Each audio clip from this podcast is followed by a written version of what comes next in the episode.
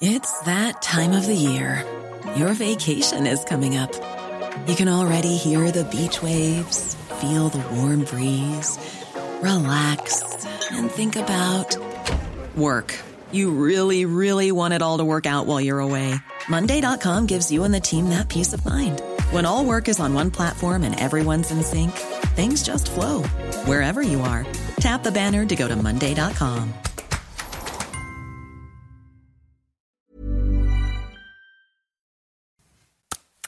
C'est News, il est six heures. Bienvenue à tous. Merci d'être avec nous. Matinale donc consacrée à Israël après l'attaque terroriste du Hamas. Regardez notre dispositif. Nous sommes avec Harold Iman. Nous sommes avec notre correspondante euh, en Israël à Tel Aviv, Nathalie Sosna-Ophir. On est également avec Gauthier Lebret, les réactions politiques en France. Le dernier bilan des attaques terroristes du Hamas est de sept cents morts et de plus de deux mille cent blessés. On sera en direct dans un instant avec Nathalie Sosna-Ophir.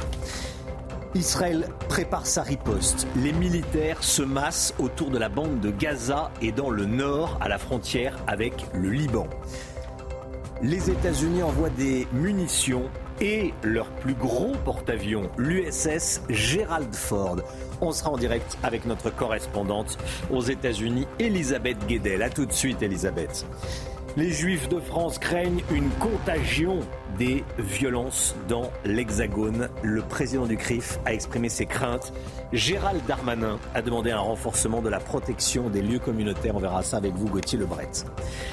Les cours du pétrole s'envolent ce matin, plus de quatre pour cent. Les conséquences économiques de la situation au Proche-Orient. Avec vous, Lomique Guillot. Les combats se poursuivent.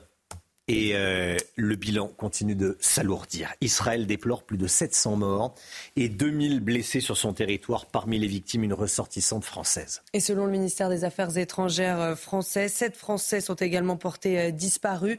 Dans la bande de Gaza, plus de quatre cents Palestiniens ont été tués et deux mille trois cents autres blessés. Selon le Hamas, le récit de ces dernières heures avec Marine Sabourin. Plus de sept cents morts côté israélien et au moins deux milliers de blessés. Hier, le Quai d'Orsay annonçait la mort d'une ressortissante française en Israël, ajoutant que sept autres Français n'avaient toujours pas pu être localisés. Selon le gouvernement israélien, plus de cent prisonniers sont actuellement entre les mains des terroristes. Parmi les civils kidnappés pourrait se trouver Avi Dante, un franco-israélien de vingt-six ans, possiblement enlevé samedi lors d'une rave party prise pour cible par le mouvement islamiste. Une fête au sud d'Israël où deux cent soixante corps ont à présent été retrouvés selon les médias israéliens sur place. Cette nuit, l'armée israélienne indiquait que plus de trois mille roquettes avaient été tirées depuis Gaza. L'un de ses porte-paroles s'est exprimé sur Twitter cette nuit. Les combats se poursuivent dans le sud d'Israël. Nos troupes se battent toujours et vont chasser les derniers terroristes qui se trouvent à l'intérieur du territoire israélien. Mais cela peut prendre quelques heures ou un peu plus de temps. Nous estimons qu'environ un millier de terroristes ont participé à l'invasion d'Israël. Depuis samedi, l'armée israélienne riposte par des frappes aériennes et cela a encore continué toute la nuit, visant notamment des tunnels et autres infrastructures à Gaza.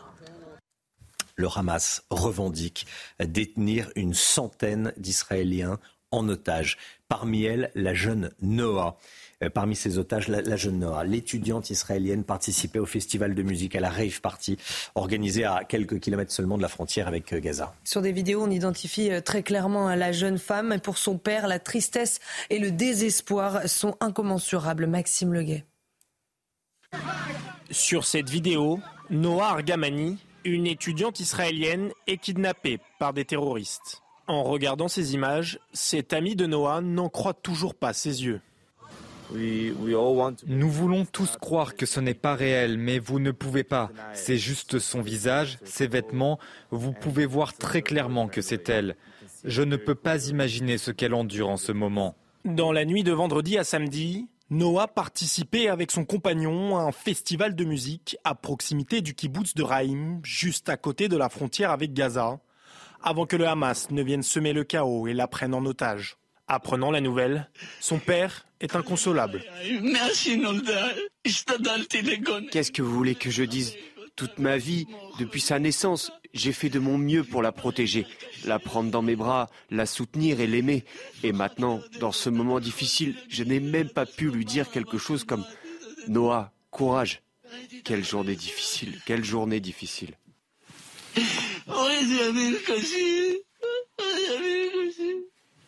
Selon le gouvernement israélien, le mouvement islamiste palestinien aurait fait plus d'une centaine de prisonniers. On part tout de suite sur place en Israël, retrouver à Tel Aviv Nathalie Sosna-Ophir. Bonjour Nathalie, euh, vous qui êtes sur place, déjà décrivez-nous l'atmosphère en, en Israël ce matin. Bien, écoutez, au surlendemain de cette offensive inédite du Hamas contre Israël, euh, c'est toujours la stupéfaction, l'effroi, l'incrédulité et bien sûr l'inquiétude. Hein, dans toutes les familles, euh, des réservistes sont mobilisés. Beaucoup de femmes se retrouvent seules avec leurs enfants. Des parents doivent se séparer de leur fils ou de leur fille et personne, bien sûr, ne peut prédire combien de temps euh, cela va durer.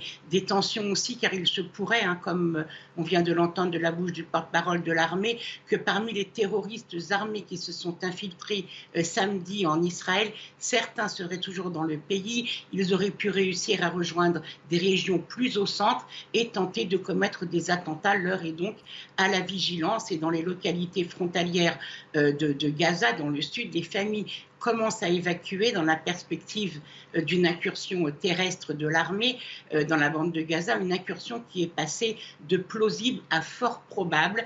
On a vu en effet hier de très nombreux tanks et blindés faire route vers le front sud ainsi que de nouveaux bataillons venir en, en renfort. Mais tout cela pourrait dépendre des prochains développements politiques internes en Israël.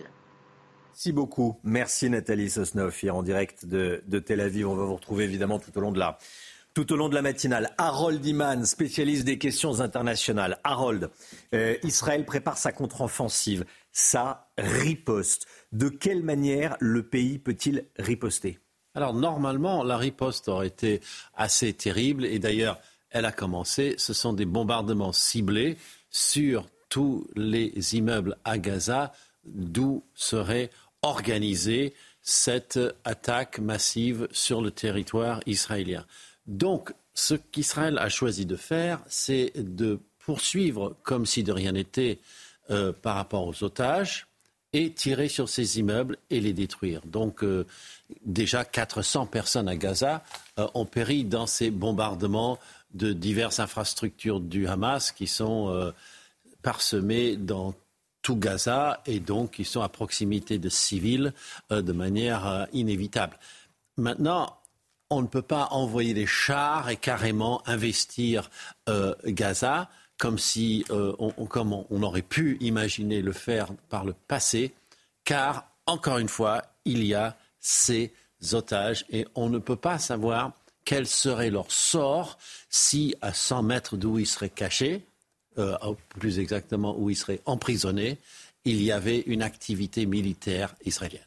Alors, Harold, euh, à part Gaza, on va voir la, la, la, la carte, euh, à part Gaza, est-ce que le danger peut venir d'ailleurs? On pense notamment à la Cisjordanie, bien sûr, et au Liban.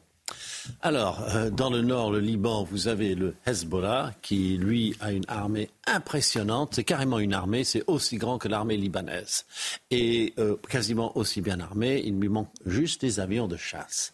Euh, de là peut venir une pluie de roquettes et de missiles. Ça, c'est déjà produit. Et ils ont déjà tiré, mais de manière retenue, si on peut parler de cette manière militaire, euh, sur le nord du pays. Sinon, euh, le Hamas n'est pas seul à Gaza, il est épaulé par le djihad islamique. C'est peut-être un détail, mais ça fait encore plus d'ennemis. Et puis vous avez, en Syrie même, vous avez les gardiens de la révolution d'Iran. Et ils ont déjà envoyé des drones armés sur Israël. Ils sont parfaitement capables de le faire. Donc Israël doit se mettre en position de défense. Et puis, n'oublions pas la, le dernier front qui est en Cisjordanie. Et là, vous avez des éléments un peu, euh, je dirais, incontrôlables du Fatah, euh, qui est le groupe de, euh, de l'Organisation de libération de la Palestine, qui, eux, sont en train de faire des opérations euh, petites, nombreuses, et qui ont servi de prélude à ce qui se passe maintenant. Donc l'armée doit être dans le nord, en Cisjordanie, sur la frontière avec la Syrie et sur la frontière avec Gaza. Merci beaucoup, Harold Iman. On est en direct avec, euh, avec Elisabeth Guedel. Les États-Unis livrent des munitions à Israël et renforcent leur présence militaire. Joe Biden a assuré Benjamin Netanyahou que euh, d'autres aides allaient, euh, allaient suivre dans les prochains jours. Jeanne. Et vous l'avez dit, on rejoint tout de suite notre correspondante CNews à New York, Elisabeth Guedel. Bonjour Elisabeth. Alors les États-Unis ont envoyé une aide militaire à Israël, Elisabeth. Oui, l'aide militaire américaine, l'aide américaine se manifeste de deux façons. Tout d'abord par l'envoi de, d'équipements et de ressources supplémentaires, vous l'avez dit, des munitions. C'est en cours, assure le Pentagone. Et puis, d'autre part, en renforçant la présence, là encore, vous l'avez dit, militaire américaine dans la région. Et donc, euh, l'U S S euh, Gerald Ford, c'est un porte-avions qui est le plus gros, le plus avancé de l'armée américaine et même le plus, le plus avancé au monde. Euh, fait route actuellement vers la Méditerranée orientale euh, avec les navires qui l'accompagnent, des destroyers, des croiseurs. Euh, ils étaient euh, situés plus au nord-ouest, donc ils font route vers les côtes israéliennes et puis euh, des escadrons d'avions euh, de chasse, des F quinze, des F seize, là encore, euh, se, se dirigent euh, vers la Méditerranée euh, orientale. Hein. L'idée, évidemment, c'est de montrer la force américaine. C'est une force de dissu- dissuasion, pas question d'intervenir directement dans le conflit, mais dissuasion pour éviter que le conflit s'étende dans la région. Alors, très nettement, très clairement, les États-Unis veulent assurer Israël de leur soutien. Oui, Romain, le, les, Joe Biden, en fait, est le premier président américain à n'avoir jamais cherché à relancer le processus de paix euh, au Proche-Orient. Il connaît très bien Benjamin Netanyahou depuis des décennies. C'est un secret pour personne. Les deux hommes ne s'entendent pas très bien. Il y a beaucoup de tensions. Euh, mais donc, il a fallu rassurer, d'autant plus que euh, les, les, Israël n'a pas apprécié que les États-Unis débloquent six milliards de fonds iraniens à Téhéran pour la libération récemment euh, d'otages américains. Donc, même si euh, euh, les deux hommes, Benjamin Netanyahou et, et Joe Biden, ne s'entendent pas, ils se sont parlé ce week-end. Et donc, il fallait rassurer les Israéliens, rassurer que, que l'allié toujours, hein, les États-Unis, eh bien, rester à leur côté après cette attaque épouvantable. Merci beaucoup, Elisabeth Guedel, en direct de New York. On va vous retrouver tout au long de la, de la matinale. Restez bien avec nous euh, sur CNews. On va continuer à parler des, des conséquences, les conséquences économiques, le Migui, ou les conséquences politiques, euh, Gauthier Lebret. Euh, en attendant le sport, on va parler un peu du P S G. Tiens, avec Guillaume Filleul. Retrouvez votre programme de choix avec Autosphère, premier distributeur automobile en France. Guillaume Filleul avec nous. Après sa claque reçue en Ligue des Champions contre Newcastle, les, les Parisiens, le P S G s'est repris hier soir en s'imposant à Rennes en Ligue un. Oui, tout à fait, hein, Romain. Une réaction était attendue hein, après cette débâcle en Ligue des Champions. Et euh, le P S G a parfaitement réagi avec une victoire euh, trois buts à un. Vitinha a ouvert le score hein, avec cette magnifique frappe Euh, en pleine lucarne qui a laissé totalement impuissant euh, Steve Mandanda. Achraf Hakimi a doublé la mise quelques minutes plus tard euh, de la tête. Euh, en seconde période, Amin Gouiri a réduit le score pour, euh, pour Rennes, mais Randal Colomouani a scellé le succès parisien à l'heure de jeu avec euh, cette frappe. Et avec cette victoire, le P S G remonte à la troisième place au classement. Alors Guillaume, de son côté, Kylian Mbappé a passé une soirée plus compliquée. Hein. Oui, euh, en effet, hein, Kylian Mbappé a, vécu, a connu hein, son quatrième match consécutif euh, sans marquer, ce qui est assez rare pour lui. Et c'est forcément un petit peu euh, inquiétant avant de retrouver euh, l'équipe de France et d'affronter euh, les Pays-Bas euh, vendredi en éliminatoire euh, de l'Euro deux mille vingt-quatre. À noter que dans ces euh, éliminatoires, le match entre Israël et la Suisse prévu euh, jeudi à Tel Aviv a été euh, reporté. Et que celui contre le Kosovo, prévu dimanche prochain, pourrait également être reporté. Vous avez profité de votre programme de choix avec Autosphère, premier distributeur automobile en France. CNews, il est six heures treize. Merci d'être avec nous. Restez bien sur CNews. Dans un instant, on retrouvera notre envoyé spécial en Israël, Régine Delfour. La solidarité s'organise en Israël. À tout de suite.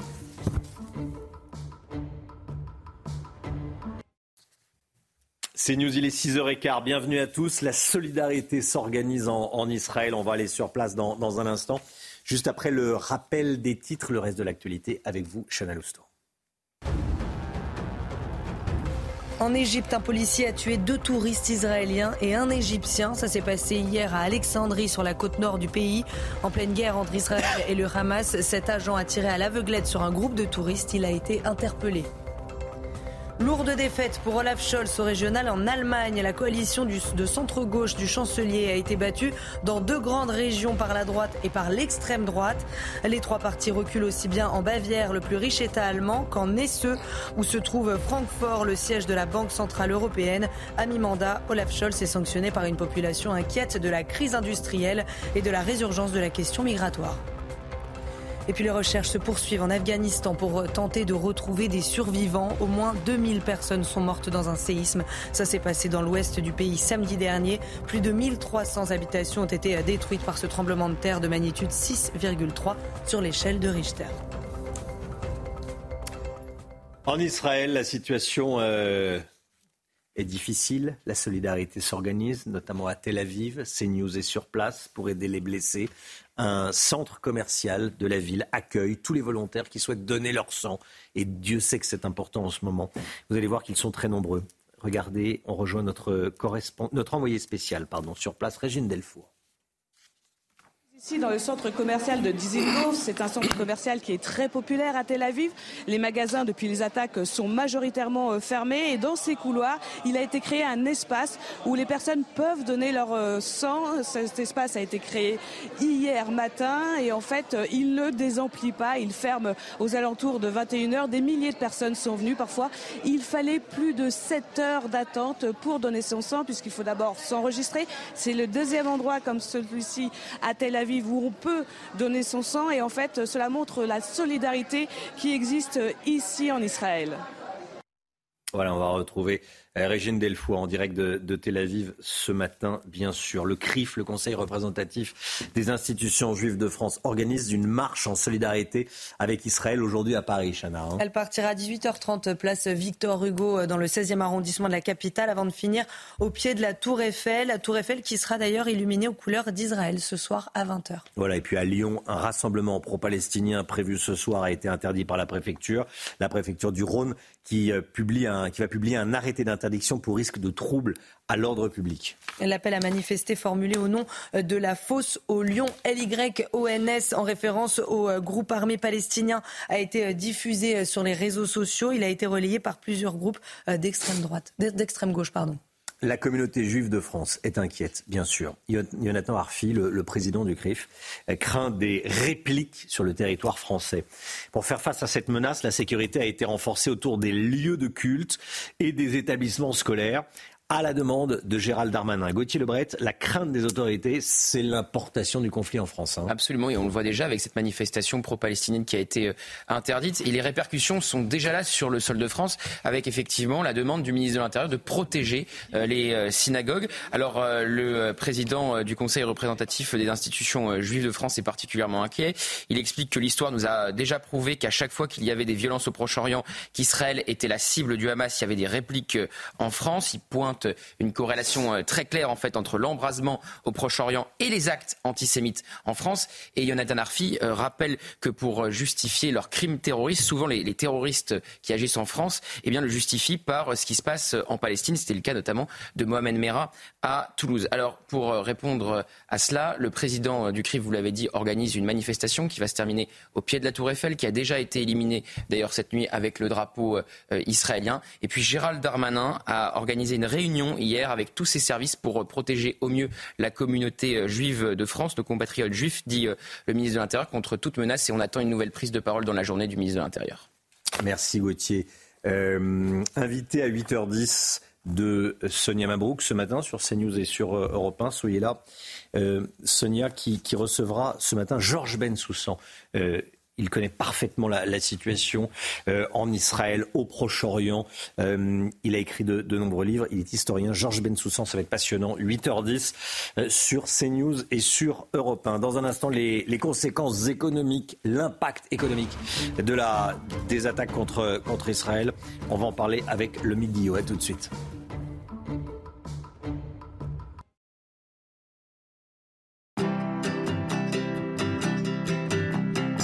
Votre programme avec Lesia, assureur d'intérêt général. L'économie avec vous, Lomi Guillon, on le sait, l'économie peut vite être déstabilisée en période de conflit et de tension. Est-ce qu'il faut déjà redouter les conséquences après les attentats contre Israël ? Oui, c'est vrai, Romain, hein, les périodes d'incertitude sont jamais bonnes pour l'économie. Et dans le cadre des attentats actuels contre Israël, on, porte, on pense notamment aux conséquences sur le pétrole au cœur de, de la région. Et en effet, cette nuit en Asie, les cours du pétrole ont bondi de près de cinq pour cent, le baril de Brent repassant au-dessus des quatre-vingt-cinq dollars. Mais la hausse devrait toutefois rester limitée. Les marchés n'anticipent pas une extension du conflit dans la région. On reste donc heureusement loin des cent trente dollars le baril, seuil atteint après le déclenchement du conflit en Ukraine. Même si les marchés s'inquiètent hein, de la baisse de production annoncée notamment par l'Arabie Saoudite. Mais il faut quand même rappeler que ni Israël ni la, ni la Palestine ne sont de gros acteurs en matière de pétrole. Pour vous donner une idée, la production de pétrole d'Israël est équivalente à celle de la France, environ dix mille barils par jour. Seulement. Du côté de la bourse, eh bien, les conséquences sont pour l'instant avant tout locales. À Tel Aviv, la bourse avait perdu jusqu'à huit pour cent hier. Elle a fini à moins six virgule cinq pour cent. C'est la plus importante baisse depuis trois ans. Il y a aussi des baisses moins importantes en Égypte, au Koweït, au Qatar ou encore en Arabie Saoudite notamment. Pas de chiffres pour le Japon. C'est jour férié aujourd'hui, donc la bourse reste fermée. On attend donc désormais l'ouverture des bourses européennes pour voir comment les marchés vont réagir. Lomique, quelles sont les, les conséquences sur l'économie d'Israël ? Alors, lors des précédents conflits, des économistes avaient calculé qu'un conflit coûtait deux milliards d'euros par mois à l'économie israélienne. Mais il faut dire aussi que cette économie est organisée en économie de guerre, avec un poids énorme des dépenses consacrées à l'armement et aux dépenses militaires. C'est quinze pour cent du budget en Israël contre trois pour cent pour la France. Et si le, le bilan humain des attentats actuels est énorme et le, le traumatisme profond, ces attentats auront néanmoins des conséquences limité sur le plan économique. Le secteur le plus touché sera évidemment le tourisme. C'était le début de la haute saison.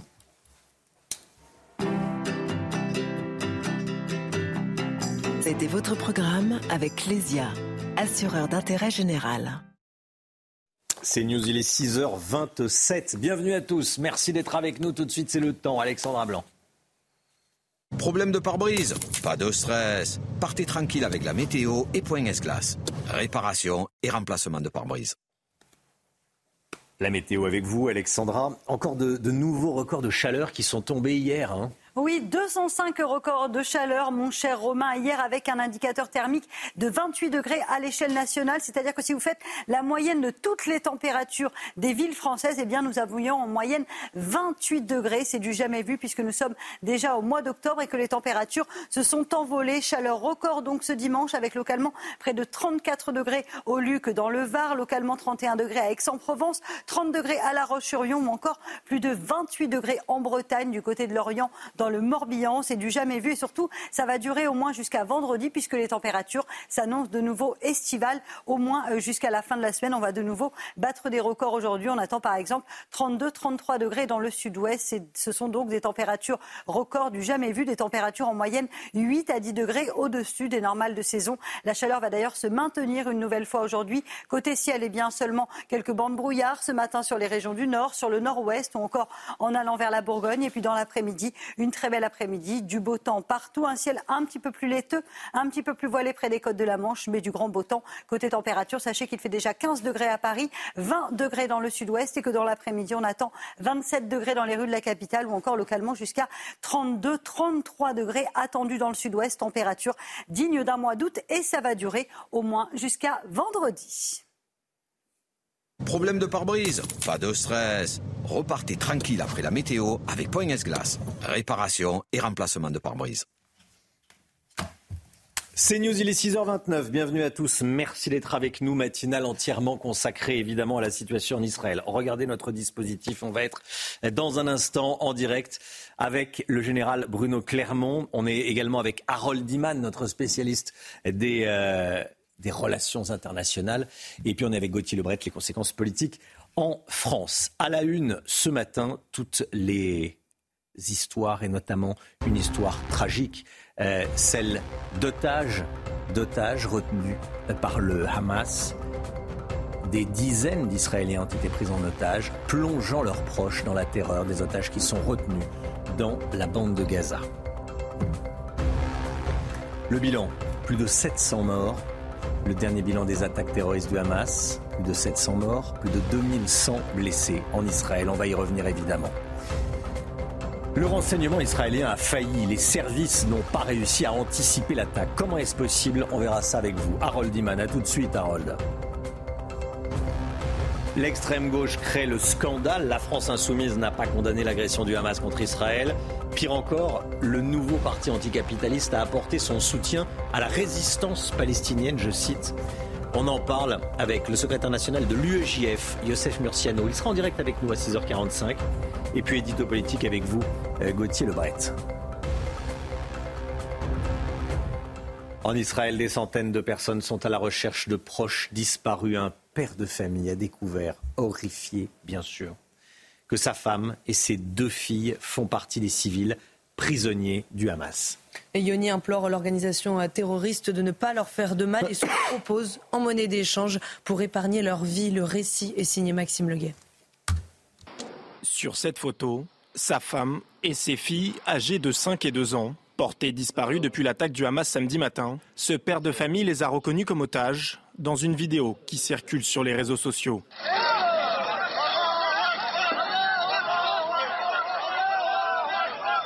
Impuissant et terriblement inquiet, il implore l'organisation terroriste de ne pas leur ôter la vie.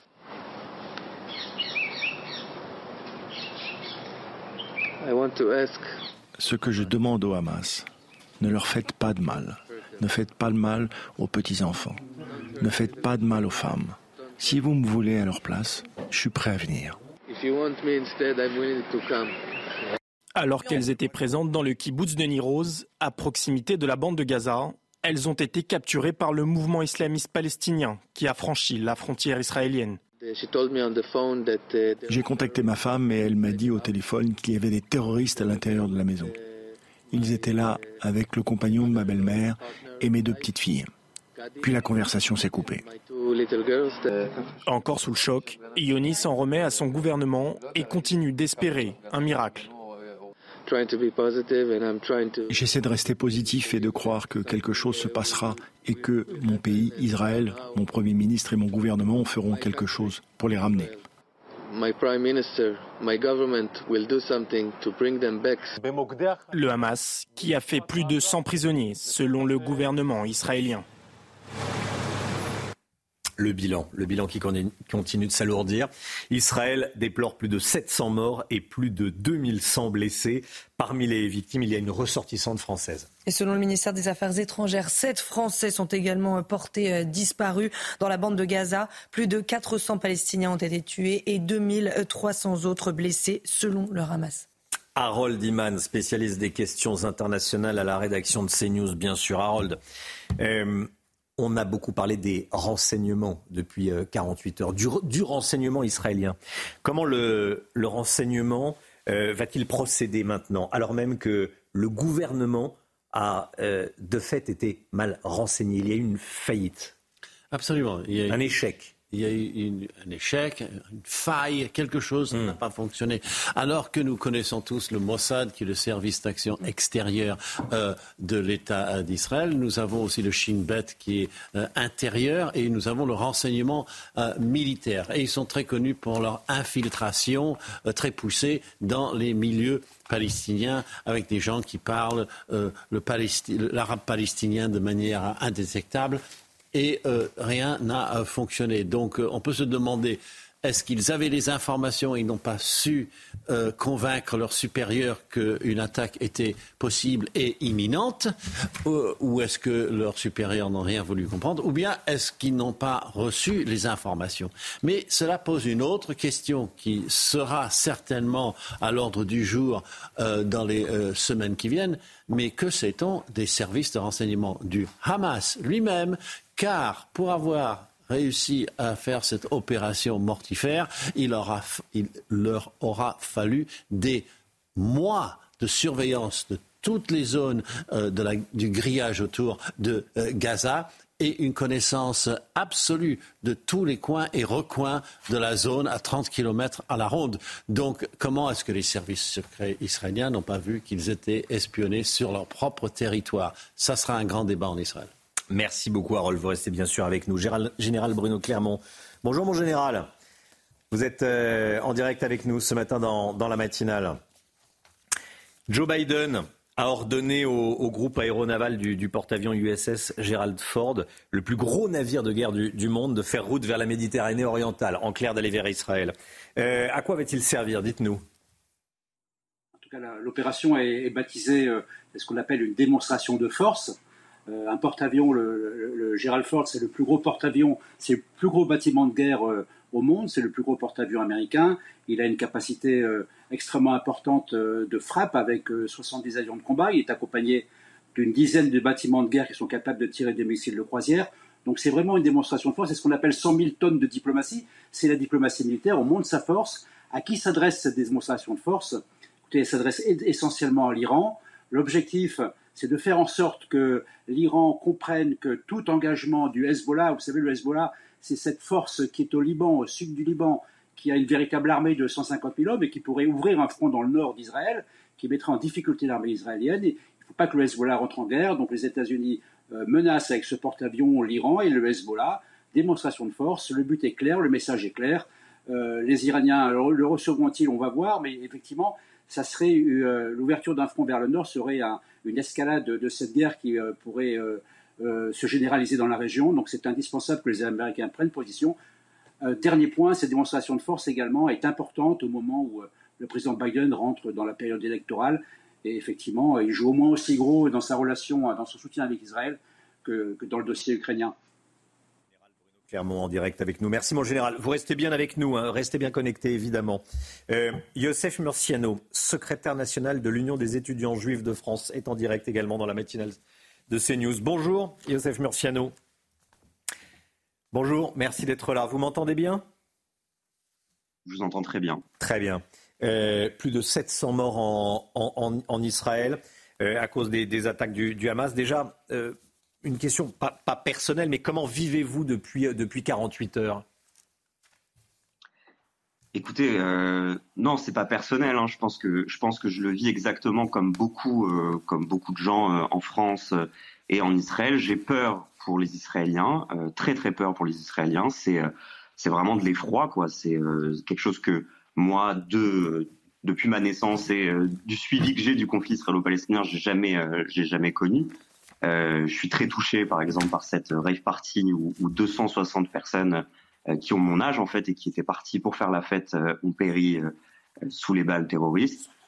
Euh, voilà, de l'effroi, euh, principalement. Et ensuite, une double peur, parce qu'en fait, il y a cette deuxième peur qui est tout aussi réelle, euh, cette peur française qui est celle d'une importation du conflit israélo-palestinien en France, euh, dans les rues de nos villes, dans euh, nos universités. Et, euh, et voilà, et ça c'est de, de notre responsabilité collective à nous Français. Vous, le cra- vous la craignez, cette importation du, euh, du, du conflit sur le, sur le territoire français? Écoute, Écoutez, on a, on a vu une, une, des dizaines et des dizaines de communiqués, euh, de, communiqués de, de presse, de différents partis politiques, de, syndicaux, et cetera, de syndicats pardon, qui euh, euh, attestaient du soutien euh, sans faille euh, aux victimes du terrorisme.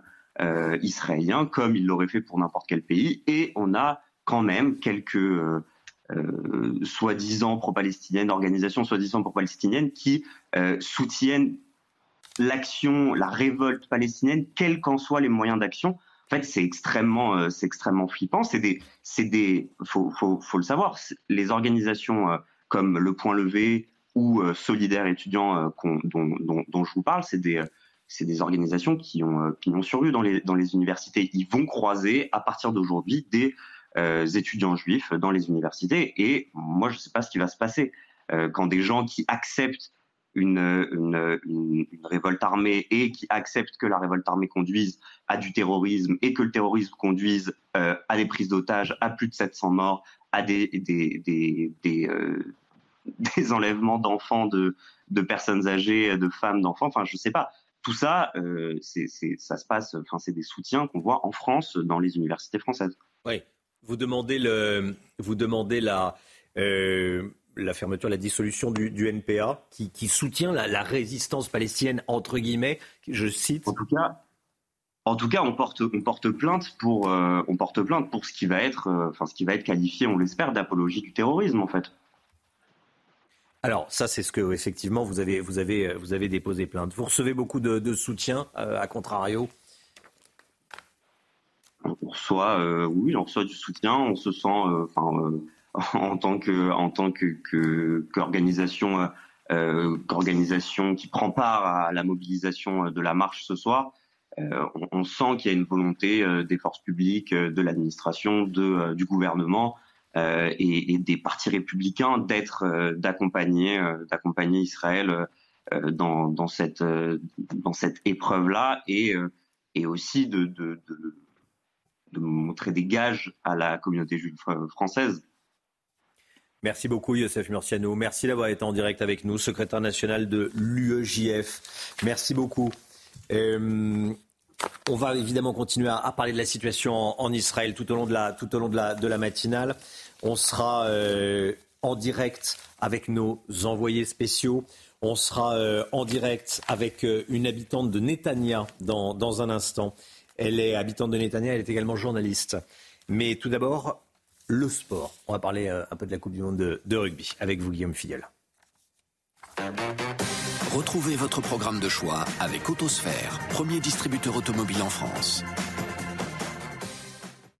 Guillaume, on devrait connaître aujourd'hui le verdict concernant Antoine Dupont, la participation au nom d'Antoine Dupont au, au match contre l'Afrique ouais. du Sud. Tout sera décidé normalement aujourd'hui, hein, puisqu'à un peu plus de deux semaines après son opération de la pommette droite, Antoine Dupont doit revoir aujourd'hui donc le chirurgien qui l'a opéré et c'est lui qui devra donner son feu vert ou non au capitaine du quinze de France pour la reprise du rugby et des contacts, en espérant évidemment que cet avis soit positif et qu'Antoine Dupont soit en mesure de tenir sa place pour le quart de finale dimanche prochain contre l'Afrique du Sud.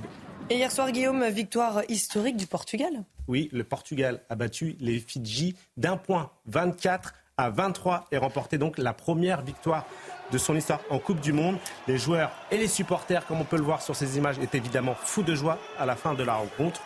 Le Portugal est éliminé, mais les Fidji, malgré cette défaite, est la dernière équipe qualifiée pour les quarts de finale. Vous avez profité de votre programme de choix avec Autosphère, premier distributeur automobile en France.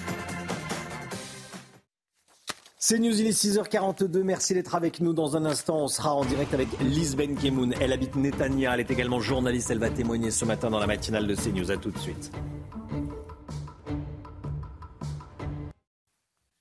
CNews, il est sept heures moins le quart. Bienvenue à tous. Tout d'abord le point info et ensuite on file en Israël. On sera en direct avec une habitante de Netanya, en direct avec nous. À tout de suite. Mais tout d'abord, c'est le point info. Une dizaine d'habitations visées par des explosions quasi simultanées en Corse. Ça s'est passé hier soir entre vingt-deux heures trente et vingt-deux heures quarante-cinq. Il s'agit entre autres de résidences secondaires et de l'ancien centre des impôts d'Ajaccio. Il n'y a pas de victimes et pour l'heure, aucune revendication. En cas d'envolée des prix internationaux du pétrole, il faudrait taxer moins. C'est une proposition de Terra Nova, le centre de réflexion classé à gauche. L'objectif est de limiter la hausse des prix à la pompe. À l'inverse, selon lui, il faudrait augmenter le taux de taxe en cas de baisse des prix, cette fois-ci pour préserver l'incitation à décarboner. Et puis en sport, après sa claque contre Newcastle, le Paris Saint-Germain s'est repris en s'imposant à Rennes en Ligue un. Victoire trois buts à un, but de Vintina, Hakimi et Kolo Muani. En revanche, Kylian Mbappé a connu son quatrième match consécutif sans marquer. Avec cette victoire, Paris remonte à la troisième place du classement. Plus de cinq cents cibles frappées pendant la nuit par l'armée israélienne dans la bande de Gaza. C'est la toute dernière euh, information. On sera en direct avec Nathalie Sosnaofir, notre correspondante, notre correspondante euh, en Israël dès le début du journal de, de sept heures. On est avec euh, Lise Benkemoun. Bonjour Lise Benkemoun, merci euh, d'être avec nous ce matin. Vous habitez Netanya, vous êtes également euh, journaliste. Euh, bonjour. Bonjour.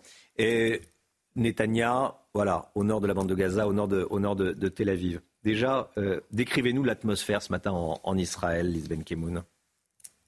Bah, l'atmosphère ce matin, elle est euh, étrangement calme, beaucoup trop calme en fait, parce qu'il n'y a personne dans les rues, parce que là en ce moment, euh, on n'a pas, on n'a pas d'alerte, mais on entend les avions de chasse euh, qui passent. Euh, on n'a évidemment pas beaucoup dormi parce qu'on savait très bien qu'une des, euh, une des ripostes de l'armée israélienne allait avoir lieu euh, cette nuit, et ça a été le cas, vous le disiez, plus de cinq cents cibles qui ont été visées, parmi lesquelles des quartiers généraux euh, des, des, de l'organisation terroriste Hamas et, et, de, et du djihad islamique. Mais c'est vrai qu'on est déjà euh, au troisième jour de cette guerre et que euh, nous, on, on attend d'avoir vraiment repris le contrôle, et ce n'est pas encore le cas. Il y a encore des, des endroits, on le sait, euh, dans lesquels les terroristes ont, ont encore la main, et ça c'est très effrayant pour la population israélienne. Vous craignez des, des, des commandos palestiniens dormants qui seraient rentrés euh, samedi matin et qui se resteraient tapis euh, en attendant que la situation se calme un peu pour attaquer. Oui, oui bien sûr d'ailleurs, oui, oui tout à fait, d'ailleurs c'est ce qui s'est passé. Euh, ils ont trouvé encore dans le Kibboutz Béri euh, hier euh, six euh, terroristes, ils en ont trouvé euh, quatre par-ci, trois par-là, tous les, tous les, les kibbutz de la bande de Gaza sont encore euh, infestés. Et euh, oui, oui, même à Netanya, hier, il y a eu euh, des arrestations, euh, donc, euh, alors qu'on est à trente kilomètres de Tel Aviv et donc euh, pas au bout de la frontière. Donc euh, oui, oui, évidemment que, que on, on a peur qu'il y ait encore des terroristes qui soient cachés euh, dans ouais. le pays. Mais la, la journée d'hier et, et, et ce matin, ça va être encore le cas, même si on s'inquiète énormément pour les otages, bien entendu, et puis que le bilan est très lourd, puisqu'on est passé au-dessus des sept cents morts et qu'on est à, à, à plus de deux mille cent blessés. Donc, euh, c'est, c'est très choquant. C'est, c'est, c'est, une, c'est la guerre et c'est très difficile à vivre. Et, et par définition aussi, euh, euh, c'est la solidarité vraiment hier qui a été, euh, qui a été euh, magnifique. Il y avait deux heures de queue pour faire un don du sang. Il y avait énormément de collectes qui ont été faites de tous les côtés, de vêtements, de nourriture, pour aider les soldats, pour aider les populations du Sud qui, elles, sont sans relâche sous les alertes. Parce que nous, on a dormi cette nuit, mais eux, il y a encore eu des bombes, il y a encore eu des roquettes qui sont tombées, un enfant qui a été blessé cette nuit, c'est tombé sur Ashkelon, qui est une grande ville quand même, qui n'est pas juste à quatre kilomètres de la bande de Gaza. Donc oui, il y a encore une énorme pression aujourd'hui en Israël sur, sur la population. La vie quotidienne est à l'arrêt ce matin ? Oui, parce qu'en fait, d'abord, on ne travaille pas, on est cloîtrés chez nous. Il euh, n'y a pas d'école, là encore, pendant deux jours. Et, euh, et puis, euh, les magasins sont, sont fermés, à part euh, les supermarchés et les pharmacies, pour que les gens puissent euh, euh, se ravitailler euh, si besoin. Et puis, évidemment, euh, on, on est tous très inquiets parce qu'il euh, y a énormément de réservistes qui ont été appelés. Donc, tous nos enfants, nos neveux, tous les jeunes qu'on connaît sont, sont alarmés en ce moment sur le front. Euh, par exemple, euh, à Gaza, à Ramallah. Euh, et donc, bien entendu, qu'on s'inquiète pour eux et que la vie quotidienne, elle ne peut pas être normale aujourd'hui. C'est la guerre.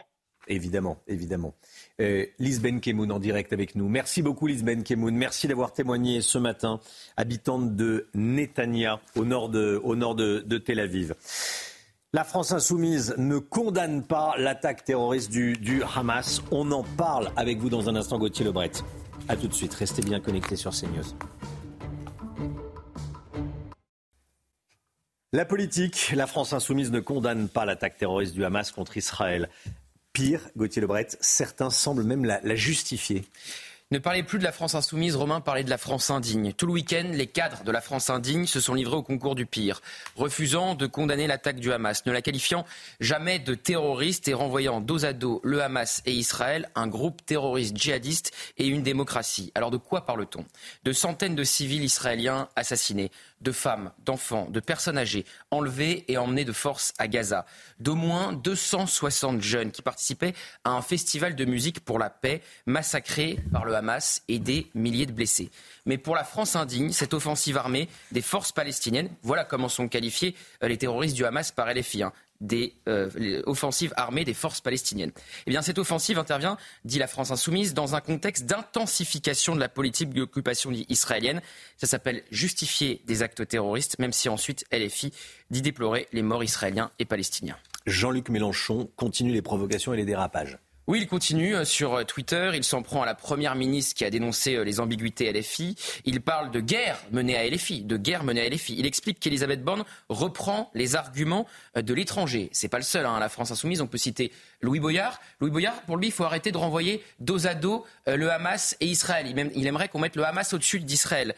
Ercilia Soudet, vice-présidente du groupe d'études contre l'antisémitisme. Ercilia Soudet, députée L F I, qui est vice-présidente du groupe d'études à l'Assemblée nationale contre l'antisémitisme, mais qui voue une haine sans limite à Israël. Elle appelle régulièrement au boycott du pays. Elle, elle était là à l'accueil à l'aéroport de Salah Hamouri, condamnée pour avoir participé à un projet d'assassinat d'un grand rabbin. Eh bien, elle explique que la haine attire la haine. Là aussi, elle justifie. Et puis enfin, n'oublions pas le N P A, le nouveau parti anticapitaliste, qui ne se joint pas, dit le N P A par communiqué, à la litanie des appels à la désescalade. abjecte. La LICRA va déposer d'ailleurs plainte contre le N P A. Certains veulent des sanctions, hein, notamment contre L F I. Oui, Arnaud Robinet, le maire Horizon de Reims, demande la levée de leur immunité parlementaire pour, dit-il, juger les députés insoumis qui ont choisi le camp du terrorisme islamique. Meir Habib, député L R, veut des sanctions à l'Assemblée nationale. Pareil chez Renaissance, qui appelle à des sanctions disciplinaires au Palais Bourbon. Problème, ces propos ont été tenus en dehors de l'hémicycle. Il faudrait que ça déclenche un tumulte à l'Assemblée nationale pour provoquer une exclusion. En attendant, à gauche, le député P S Jérôme Guedj se pose la question de quitter ou non la NUPES. Il serait peut-être temps. Merci Gauthier Lebret. huit heures dix, soyez là. Sonia Mabrouk va recevoir ce matin dans la grande interview sur CNews et sur Europe un, hein, l'historien Georges Bensoussan, spécialiste du conflit israélo-palestinien. Ça va être passionnant. Georges Bensoussan, historien, invité de Sonia Mabrouk sur CNews et sur Europe un. Réveil en musique tout de suite, comme tous les matins. Vivez un moment d'émotion devant votre programme avec X X L Maison, mobilier design et décoration. Votre programme avec Médicis, spécialiste de la retraite des indépendants et entrepreneurs. Et ce matin, on écoute Chimène Badi qui reprend les trois cloches d'Edith Piaf. La chanteuse a dévoilé le deuxième volume de son album Chimène chante Piaf la semaine dernière. Il faut dire que Chimène Badi a souvent été comparée à la môme tout au long de sa carrière, notamment grâce à son vibrato. On écoute. Un nouveau-né nous est donné, Jean-François Nico, il se nomme. Il est joufflu, tendre et rosé. À l'église, beau petit homme, demain tu seras baptisé. Une cloche sonne, sonne, sa voix d'écho en écho. Dit au monde qui s'étonne. C'est plus Jean-François Nico, c'est pour accueillir une âme, une fleur qui s'ouvre. C'était votre programme avec Médicis, spécialiste de la retraite des indépendants et entrepreneurs. C'était votre programme avec X X L Maison, mobilier design et décoration. Le temps tout de suite, Alexandra Blanc. Problème de pare-brise, pas de stress. Partez tranquille avec la météo et Point S-Glace. Réparation et remplacement de pare-brise. Alexandra, quel est le menu du jour ? Eh bien, mon cher Romain, ce sera l'été, des conditions météo tout simplement estivales aujourd'hui avec au programme un temps sec et ensoleillé. Ce matin, on a un petit peu de brouillard sur les régions du Nord ou encore euh, sur le Pays Basque. Quelques brumes et brouillards également autour du golfe du Lion. Et puis, dans l'après-midi, les températures, euh, pardon, dans l'après-midi, un ciel légèrement laiteux, légèrement voilé euh, sur les régions du Nord. Et puis, les températures, c'est vraiment ça qui nous intéresse aujourd'hui. C'est très doux déjà ce matin, treize à quatorze degrés à Paris ou encore déjà dix-sept à dix-huit degrés sur la Côte d'Azur. Et dans l'après-midi, des températures de nouveau estivales. On est largement au-dessus des normales de saison. On devrait de nouveau battre des records, un peu à l'image de la journée d'hier. vingt-sept à Paris cet après-midi, vingt-huit degrés à Besançon, vingt-neuf degrés entre le centre Val-de-Loire et euh, le centre du pays, avec localement trente degrés à Limoges ou encore à Clermont-Ferrand. Et vous aurez localement jusqu'à trente et un degrés sous le soleil toulousain. Températures qui vont rester estivales au moins jusqu'à vendredi dans le sud. Problème de pare-brise, pas de stress. Repartez tranquille après la météo avec Point S-Glace. Réparation et remplacement de pare-brise. C'est News, il est sept heures. Merci d'être avec nous. Matinale entièrement consacrée évidemment à Israël après l'attaque terroriste du Hamas. Euh, regardez notre dispositif, une partie du dispositif évidemment. Nous sommes ce matin avec Stéphane Calvo, habitant de Tel Aviv. Il sera en direct avec nous dans, dans un instant. Nous sommes avec Nathalie Sosnaofia, notre correspondante euh, en Israël. Nous sommes avec Harold Iman, spécialiste des questions internationales, avec Gauthier Lebret pour les conséquences politiques. Et nous accueillons sur ce plateau Mathieu Lefebvre. Bonjour. Bonjour. Vous êtes député Renaissance et vous êtes surtout, j'allais dire, président du groupe d'amitié France-Israël. Vous serez avec nous aux alentours de, de sept heures dix. Merci d'être, merci d'être là. À la une ce matin, la riposte d'Israël. Plus de cinq cents cibles du Hamas au pouvoir à Gaza ont été touchées cette nuit, a annoncé l'armée israélienne. Elles ont été frappées, ces cibles, par des avions de combat, des hélicoptères, des aéronefs et par l'artillerie. Le dernier bilan des attaques terroristes du Hamas est de sept cents morts et de plus de deux mille cent blessés. On sera en direct avec notre correspondante Nathalie Sosnaoffier. Plus de cinq cents cibles du Hamas frappées cette nuit. C'est une information de l'armée israélienne communiquée ce matin. On rejoint tout de suite Euh, Nathalie. Nathalie, vous êtes en direct avec nous. Euh, quelles sont, Nathalie, les, les toutes dernières informations? Dites-nous. Alors, en effet, on parle de mille cent quarante-neuf frappes, selon le dernier chiffre qui vient à l'instant d'être publié par l'armée. L'objectif étant bien sûr d'affaiblir autant que possible les capacités offensives du Hamas. Cette nuit encore, plusieurs tirs de roquettes en direction du sud d'Israël. Un enfant a été blessé. Des tirs qui, à l'heure où nous parlons, ont cessé. Les affrontements entre forces de sécurité et palestiniens, eux, se poursuivent. Et à la clôture de sécurité, il y a toujours des tentatives du Hamas d'infiltrer des terroristes en Israël, mais aussi sur le pourtour de l'enclave. Dans la perspective d'une opération militaire d'envergure, de très nombreux tanks stationnent sur le front sud. Plusieurs dizaines de milliers de réservistes ont été mobilisés. Il devrait y en avoir plusieurs centaines de milliers dans les jours qui viennent. Dans cette perspective, les habitants des localités frontalières à Gaza commencent à évacuer. Vigilance accrue aussi sur le front nord, à la frontière avec le sud-Liban, là où stationne le Hezbollah qui pourrait s'inviter dans la confrontation. Merci beaucoup, Nathalie. Nathalie Sosnaoffier en direct de, en direct de, de Tel Aviv. Scène extrêmement choquante, insoutenable. Une ressortissante germano-israélienne de vingt-deux ans, dénudée, inanimée, à l'arrière, à l'arrière d'un, d'un pick-up avec à son bord des terroristes du Hamas. Elle a été capturée pendant la rave party en Israël, à quelques kilomètres de la frontière avec Gaza. Sa mère cherche désespérément à la retrouver. Dounia Tengour. Des images insoutenables, le corps d'une jeune femme dénudée, inerte à l'arrière d'un pick-up. Des terroristes du Hamas exhibent fièrement leur butin de guerre. Sous les cris d'une foule fanatisée, l'un d'entre eux va même jusqu'à cracher sur elle. Cet otage pourrait bien être Shani Luke, une citoyenne germano-israélienne d'une vingtaine d'années. Comme des milliers de jeunes, samedi, elle se trouvait dans une rave party au kibbutz Raïm, non loin de la bande de Gaza, lorsqu'un groupe de terroristes du Hamas a pris d'assaut les participants, tirant sur la foule avec des armes automatiques. La mère de Shani Luke, qui dit avoir reconnu sa fille dans la vidéo des terroristes, lance un appel à l'aide. On m'a envoyé une vidéo où j'ai clairement pu reconnaître ma fille. Elle était inconsciente dans la voiture avec les Palestiniens. Je demande de l'aide et des informations à ce sujet. Je vous remercie. Comme Shani Luke, ils sont plusieurs dizaines de fêtards à avoir disparu dans cette rave party, enlevés ou tués par des hommes du Hamas. Dans la détresse, leurs familles cherchent à savoir la vérité. Et nous partons sur place, nous retrouvons Stéphane Calvo, habitant de, de Tel Aviv. Bonjour, merci d'être avec nous.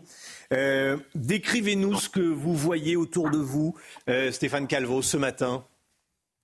Euh, j'ai, euh, hier soir, je me suis promené dans les, dans les rues de Tel Aviv et j'avais, c'est apocalyptique, c'est-à-dire qu'en gros, euh, j'avais jamais vu Tel Aviv vide à ce point, pas une voiture, personne ne circulait dans cette ville qui est pourtant la ville euh, que vous connaissez euh, Et, euh, et, et qui ne dort jamais. Euh, cette fois-ci, elle était euh, méconnaissable.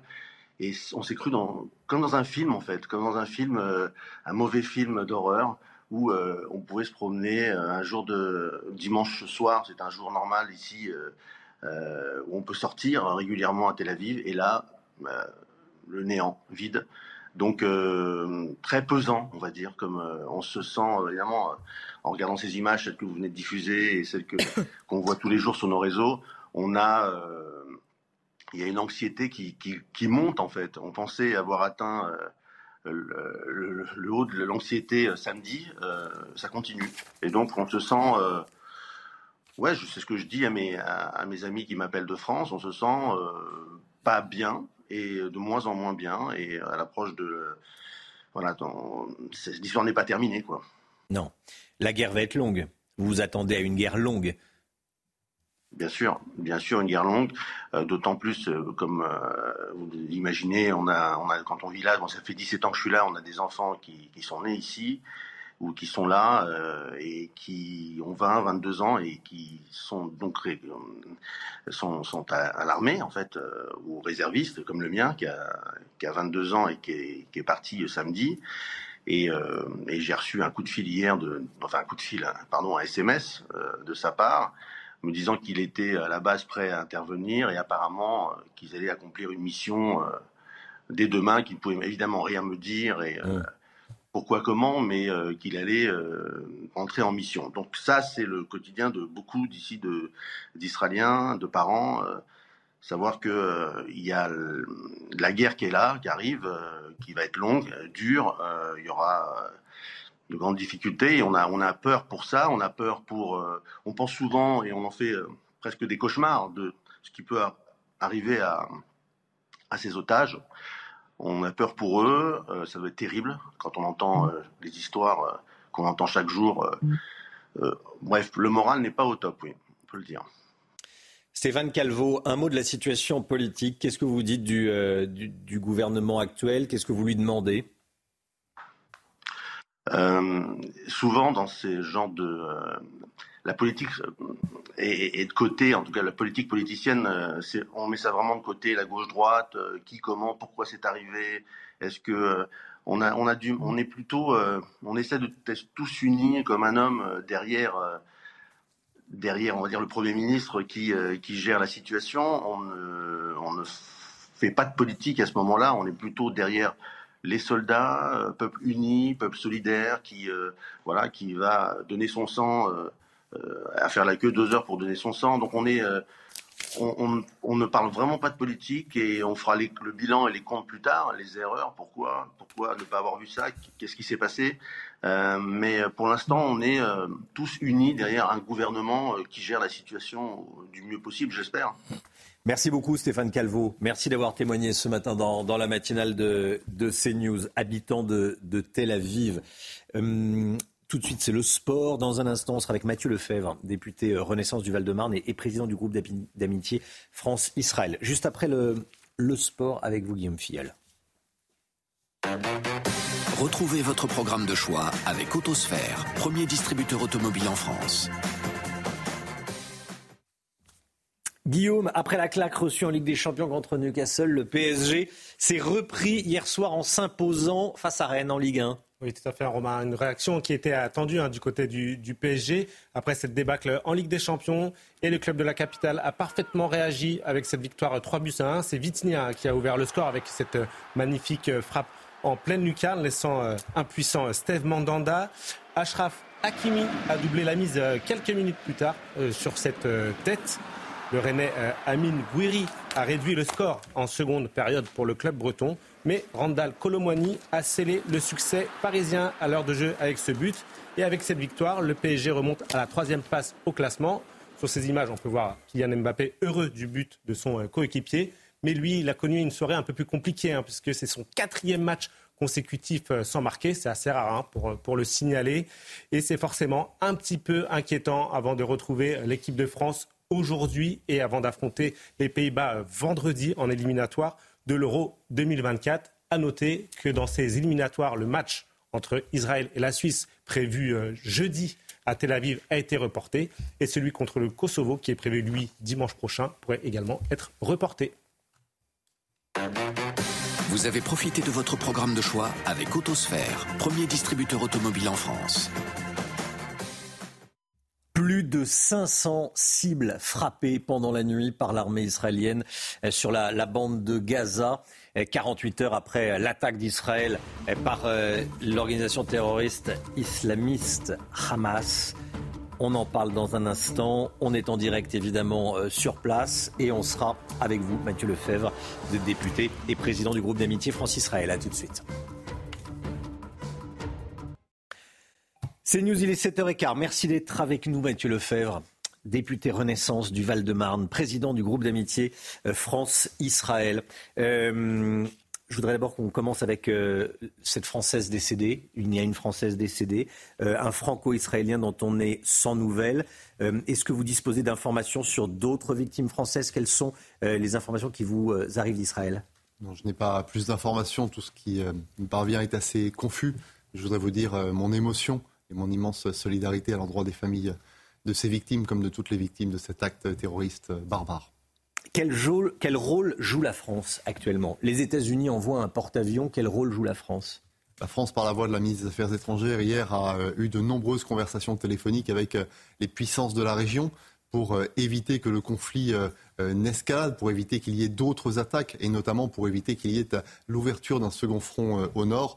Le président de la République a toujours dit sa disponibilité pour la reprise du dialogue pour la paix. Mais disons-le clairement, là, l'urgence, ça n'est pas la reprise des pourparlers pour la paix. L'urgence, c'est le retour à une situation ouais. normale. Vous craignez une importation du conflit en France? Écoutez, quand je vois que la classe politique française n'est pas unanime sur un sujet qui mérite l'unanimité, la condamnation du terrorisme, évidemment, je m'en inquiète. Le ministre de l'Intérieur a pris toutes les dispositions nécessaires pour que notamment les lieux de culte ou les écoles juives puissent faire l'objet de protection. Mais je crois que la France est plus forte que cela, plus forte que celles et ceux qui veulent importer un conflit qui n'a rien à voir avec elle et qui serait, et dont les Juifs de France seraient les premières victimes.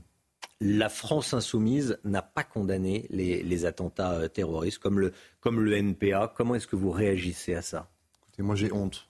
J'ai honte d'appartenir à une classe politique qui est incapable de condamner clairement un acte terroriste barbare aussi affreux que celui-ci. J'ai honte d'appartenir à une classe politique qui met sur le même plan un État démocratique, le seul État démocratique du Proche-Orient, avec un groupe terroriste. J'ai honte de lire M. Mélenchon évoquer le parti de l'étranger à propos de la Première ministre hier dans son tweet. Je pense que... Ils étaient déjà en dehors de la République et hier, ils ont fait quelques pas en plus en dehors de cet arc républicain. Euh, je, je, avec mes collègues, nous allons appeler évidemment à des sanctions. Euh, on ne peut pas rester ainsi. Quelles sanctions contre qui?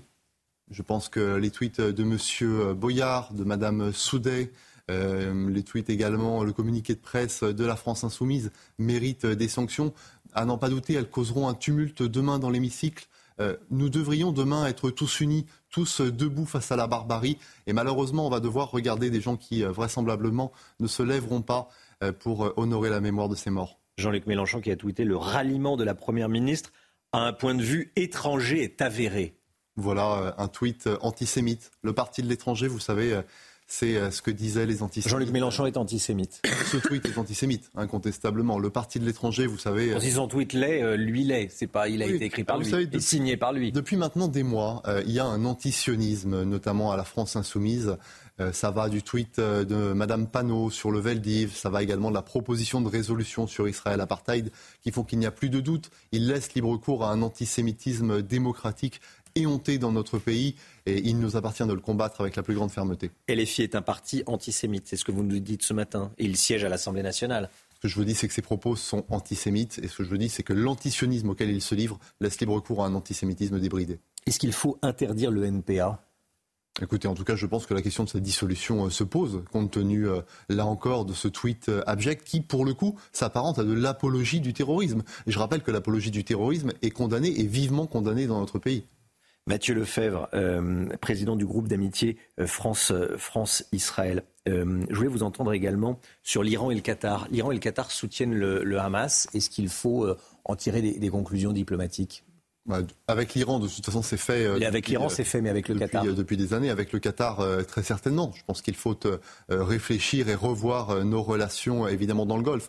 En revanche, la priorité de la France, c'est de poursuivre, une fois, euh, là encore, que le retour au calme et le retour à la sécurité de l'État d'Israël sera euh, acquis, de poursuivre la normalisation de l'État d'Israël avec euh, les puissances diplomatiques euh, de la région.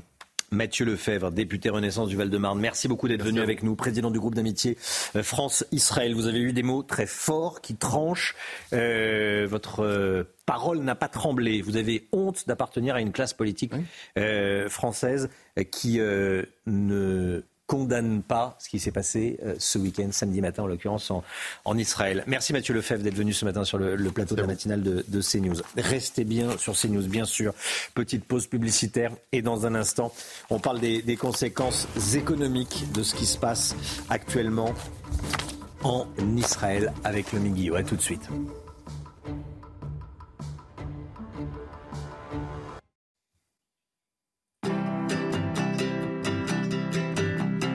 Votre programme avec Clésia, assureur d'intérêt général. L'économie, avec vous Lomi Guillot, les attentats contre Israël s'ajoutent à une longue liste de conflits et des guerres dans le monde. Est-ce qu'on sait ce que ça représente et ce que ça coûte ? Alors on n'a pas encore les chiffres pour deux mille vingt-trois, Romain, mais avec ce conflit en cours, ils seront nécessairement encore plus mauvais qu'en deux mille vingt-deux, qui était déjà une année noire hein, en termes de conflits. Selon le rapport annuel Global Peace Index, en deux mille vingt-deux, quatre-vingt-onze pays, c'est plus de la moitié des pays du monde, étaient impliqués d'une manière ou d'une autre dans un conflit extérieur, soit directement, soit sous la forme d'un soutien à un pays en guerre. Il n'était que cinquante-huit en deux mille huit. Cette hausse est évidemment en grande partie due au conflit en Ukraine. On connaît aussi le coût de la guerre au niveau mondial et il est énorme. dix-sept mille cinq cents milliards de dollars en deux mille vingt-deux, ce qui équivaut à treize pour cent du P I B mondial, treize pour cent de la richesse part dans les conflits. Selon le magazine économique américain Forbes, en deux mille vingt-deux, les guerres et conflits auront coûté en moyenne un peu plus de deux mille euros par personne, pour chaque personne dans le monde. Et on imagine que le coût augmente avec le nombre de conflits. Oui, par rapport à deux mille vingt et un, le coût total a augmenté de près de dix-sept pour cent, ce qui représente deux mille cinq cents milliards de dollars de plus en raison de la hausse des dépenses d'armement. Et en deux mille vingt-trois, il faut s'attendre à beaucoup plus avec le conflit actuel en cours au Moyen-Orient et puis évidemment avec les dépenses engagées pour armer l'Ukraine notamment et reconstituer les stocks d'armes et de munitions. L'année dernière, la Russie a augmenté ses dépenses militaires de dix pour cent et l'Ukraine de six cent quarante pour cent. Si on sait ce que coûte la guerre, on sait aussi ce que rapporterait la paix. Exactement. Il y a quelque temps, le, la Rand Corporation, un organisme américain de recherche à but non lucratif autour de, de l'armée, avait calculé ce que rapporterait la paix au Proche-Orient. Selon les calculs de ses experts, si la paix s'installait de façon durable, les Israéliens pourraient gagner cent vingt milliards de dollars en une décennie et le revenu moyen par habitant des Palestiniens pourrait augmenter de trente-six pour cent. À l'inverse, dix ans de conflit coûteraient deux cent cinquante milliards de dollars à Israël.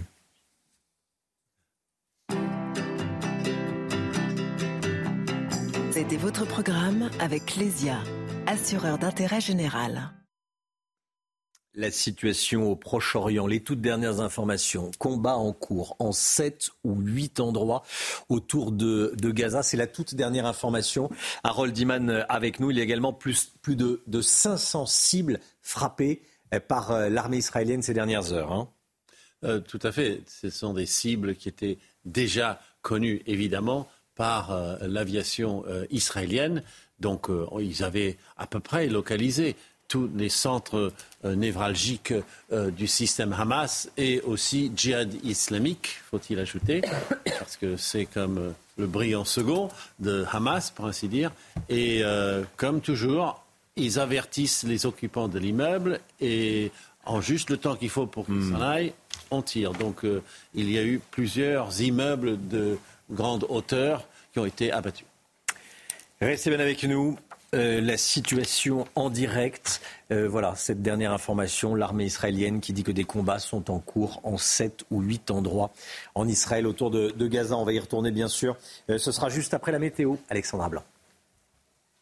Problème de pare-brise ? Pas de stress. Partez tranquille avec la météo et Point S-Glace.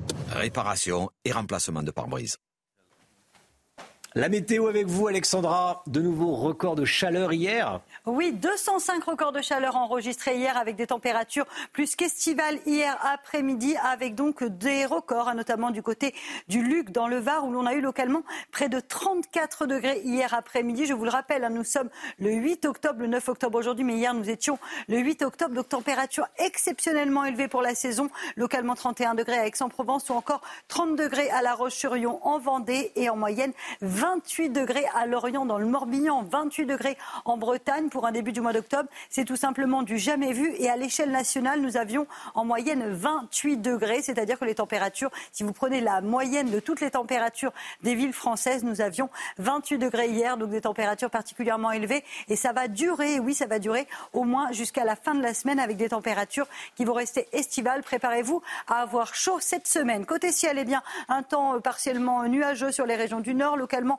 un petit peu de brouillard en allant euh, vers le golfe de Gascogne ou encore euh, autour du golfe du Lion. Et puis dans l'après-midi, une après-midi tout simplement splendide, du soleil au nord comme au sud, un ciel un petit peu plus laiteux, un petit peu plus voilé entre le nord et euh, le nord-est, mais rien de bien méchant partout ailleurs. Du soleil, côté température, ça reste très doux déjà ce matin, quatorze quinze degrés à Paris ou encore dix-sept degrés pour la Côte d'Azur. Et dans l'après-midi, les températures s'annoncent estivales. On est largement, mais alors très largement au-dessus des normales de saison, avec vingt-sept à Paris, vingt-huit degrés à Besançon, localement trente degrés, vous le voyez, entre la Touraine et Clermont-Ferrand. Vous aurez également trente degrés pour le Puy-en-Velay ou encore trente et un degrés à Toulouse. Et cette chaleur qui va d'ailleurs se maintenir tout au long de la semaine, au moins jusqu'à mercredi sur les régions du Nord et puis au moins jusqu'à vendredi dans le Sud, avec du grand beau temps prévu pour les journées de mardi, de mercredi et de jeudi, avec des températures qui vont rester estivales. Elles vont un petit peu baisser jeudi sur le Nord, mais resteront très élevées dans le Sud, au moins jusqu'à vendredi. Donc température qui reste vraiment élevée. Puis dans le Finistère, il fait chaud également,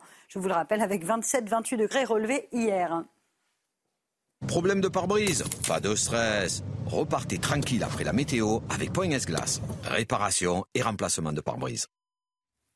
C'est News, il est bientôt sept heures trente. Merci d'être avec nous. Matinale spéciale entièrement consacrée à l'attaque d'Israël. Regardez notre dispositif, une partie du dispositif.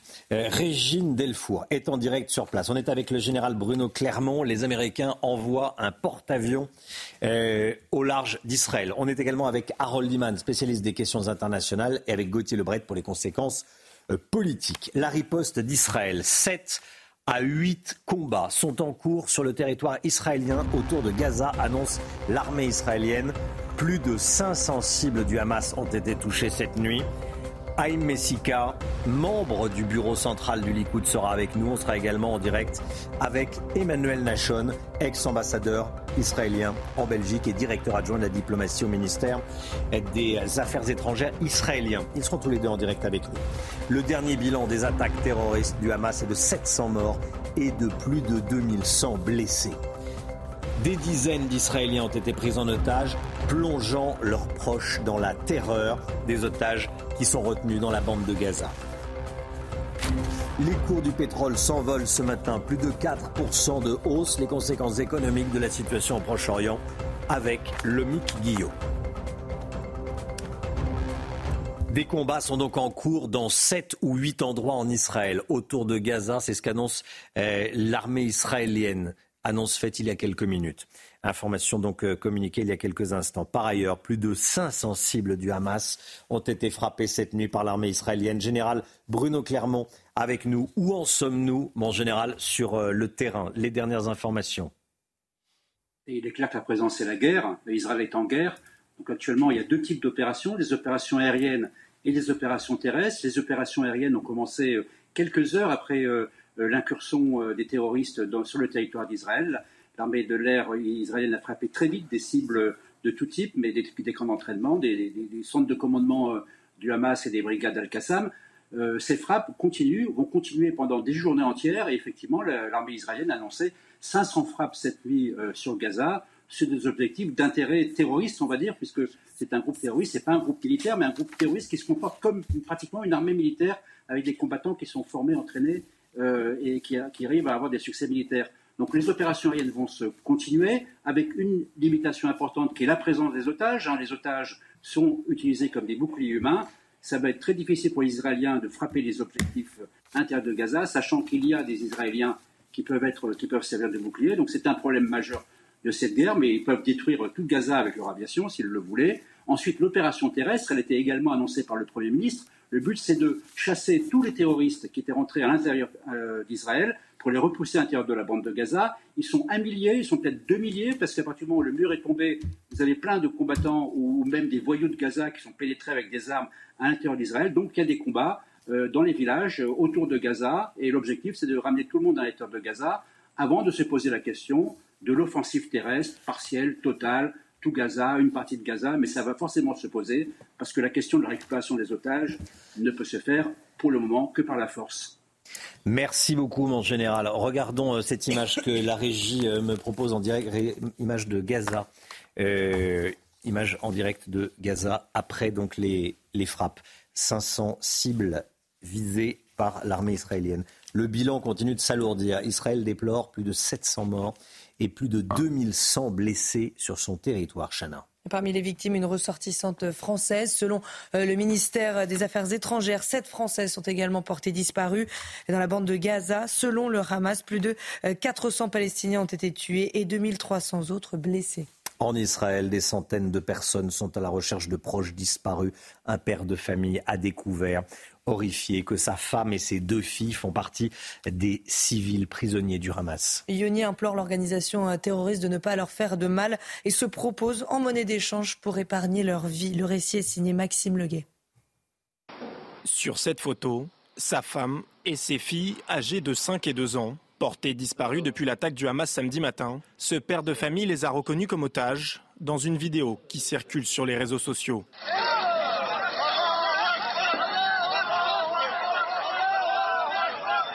Impuissant et terriblement inquiet, il implore l'organisation terroriste de ne pas leur ôter la vie.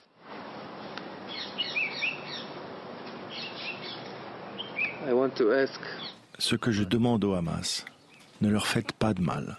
Ne faites pas de mal aux petits-enfants. Ne faites pas de mal aux femmes. Si vous me voulez à leur place, je suis prêt à venir. Alors qu'elles étaient présentes dans le kibboutz de Nir Oz, à proximité de la bande de Gaza, elles ont été capturées par le mouvement islamiste palestinien qui a franchi la frontière israélienne. J'ai contacté ma femme et elle m'a dit au téléphone qu'il y avait des terroristes à l'intérieur de la maison. Ils étaient là avec le compagnon de ma belle-mère et mes deux petites filles. Puis la conversation s'est coupée. Encore sous le choc, Yoni s'en remet à son gouvernement et continue d'espérer un miracle. J'essaie de rester positif et de croire que quelque chose se passera et que mon pays, Israël, mon Premier ministre et mon gouvernement feront quelque chose pour les ramener. Le Hamas, qui a fait plus de cent prisonniers, selon le gouvernement israélien. Et on part tout de suite en direct, retrouver notre envoyé spécial en direct de Tel Aviv, Régine Delfour. La, so- la solidarité s'organise partout en, en Israël. Régine, de nombreux bénévoles euh, viennent aider les, les victimes spontanément. Vous êtes avec l'une d'entre elles. Absolument, Romain. Depuis hier, nous sommes donc à Tel Aviv. On a vu cette solidarité, que ce soit par des dons du sang, mais aussi par euh, des personnes qui viennent apporter des choses et puis d'autres qui organisent cela. Je suis avec Liora Touitou. Vous êtes bénévole. En fait, expliquez-moi, parce qu'en fait, nous sommes dans le centre de Tel Aviv, dans, sur une place très célèbre, la place de Dizengoff. Et en fait, cette place a été transformée comme un, un lieu d'accueil de vivre, c'est ça ? Exactement, exactement, Régine. Euh, ça s'est organisé déjà depuis hier, huit heures du matin. On a fait appel à des volontaires, des bénévoles. C'est une organisation qui s'appelle les Malachim de Héran. C'est les anges d'Héran. C'est un soldat qui est tombé il y a trois à quatre ans. Euh, donc on organise ici, on a fait un appel pour des bénévoles ici qui viennent aider. Et aussi pour des gens, pour des dons. On a aussi on a des dons de nourriture, de vivres, pour les familles comme pour les soldats. On a des jeux pour les enfants qui sont sans leur maison. Des vêtements. Euh, euh, tout ce qui est hygiénique euh, pour nos soldats sur les fronts aussi, c'est très important, euh, des sous-vêtements pour nos soldats, des chaussettes, euh, serviettes, euh, euh, chargeurs portables qu'on peut donner, euh, des cigarettes qui ont été aussi beaucoup demandées, euh, voilà. C'est... Et il y aura en fait, quand on voit ce nombre de cartons qui sont quand même extrêmement, c'est impressionnant parce qu'il y en a de part et d'autre de, de la place. Euh, Ça vous, ça vous fait quoi ? Vous êtes heureuse ? Vous êtes surprise ou, ou non de cet élan de générosité ? Alors, cet élan de, de générosité, alors on n'est pas forcément surpris parce que c'est un truc qui arrive naturellement, on peut dire.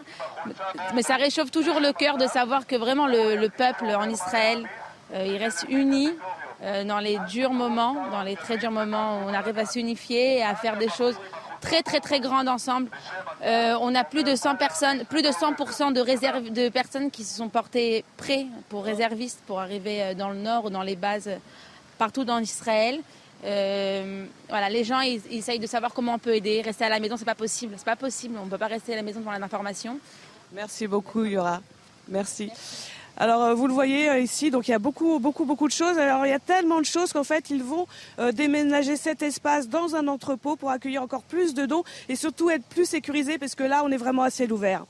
Merci beaucoup Régine Delfour, on va vous retrouver euh, tout au long de la, de la journée, de la matinale et, et de la journée. On est, en direct, on, a, on est en direct avec Haïm Messika, membre du bureau central du Likoud, le parti de Benyamin Netanyahou. Merci euh, Haïm Messika d'être en direct avec nous. Les, euh, les partis politiques aujourd'hui vont, vont s'unir en, en Israël. Le, le mot d'ordre, c'est l'unité face à l'ennemi. Exactement, c'est l'unité. Ça veut dire que l'unité qui a, qui a fermenté en Israël pendant des, des mois, et, et des, on peut dire même des années, mais qui est accentuée pendant les, les quatre derniers mois. Et, et, et là, on voit effectivement euh, un, un gouvernement d'union nationale, nationale qui est en train de se profiler.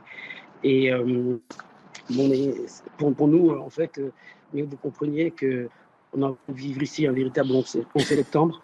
Euh, une sorte de remake de la guerre, pas, pas, pas, pas un remake de la guerre du Kippour, mais du onze septembre. C'est, c'est vraiment euh, euh, la comparaison. Et quand on a en face de nous exactement le vrai visage euh, de ces terroristes, ces barbares en fait, euh, qui, qui, qui, qui veulent rien d'autre, rien d'autre que nous détruire en fait. Hein. Faut bien, faut bien le comprendre, quoi. Ils respectent aucune règle. Ils, ils veulent détruire. Ils veulent détruire Israël. C'est ce que vous nous dites. Quelle, quelle doit être la bonne riposte? Alors, d'abord, la riposte qui est en train de s'organiser ici, c'est que euh, à l'intérieur du pays, il faut que tout soit calme. Et c'est ce qu'on est en train de faire. Et comme euh, hier jusqu'à euh, trois heures du matin, on était euh, dans les rues euh, euh, qui sont euh, extraordinairement calmes.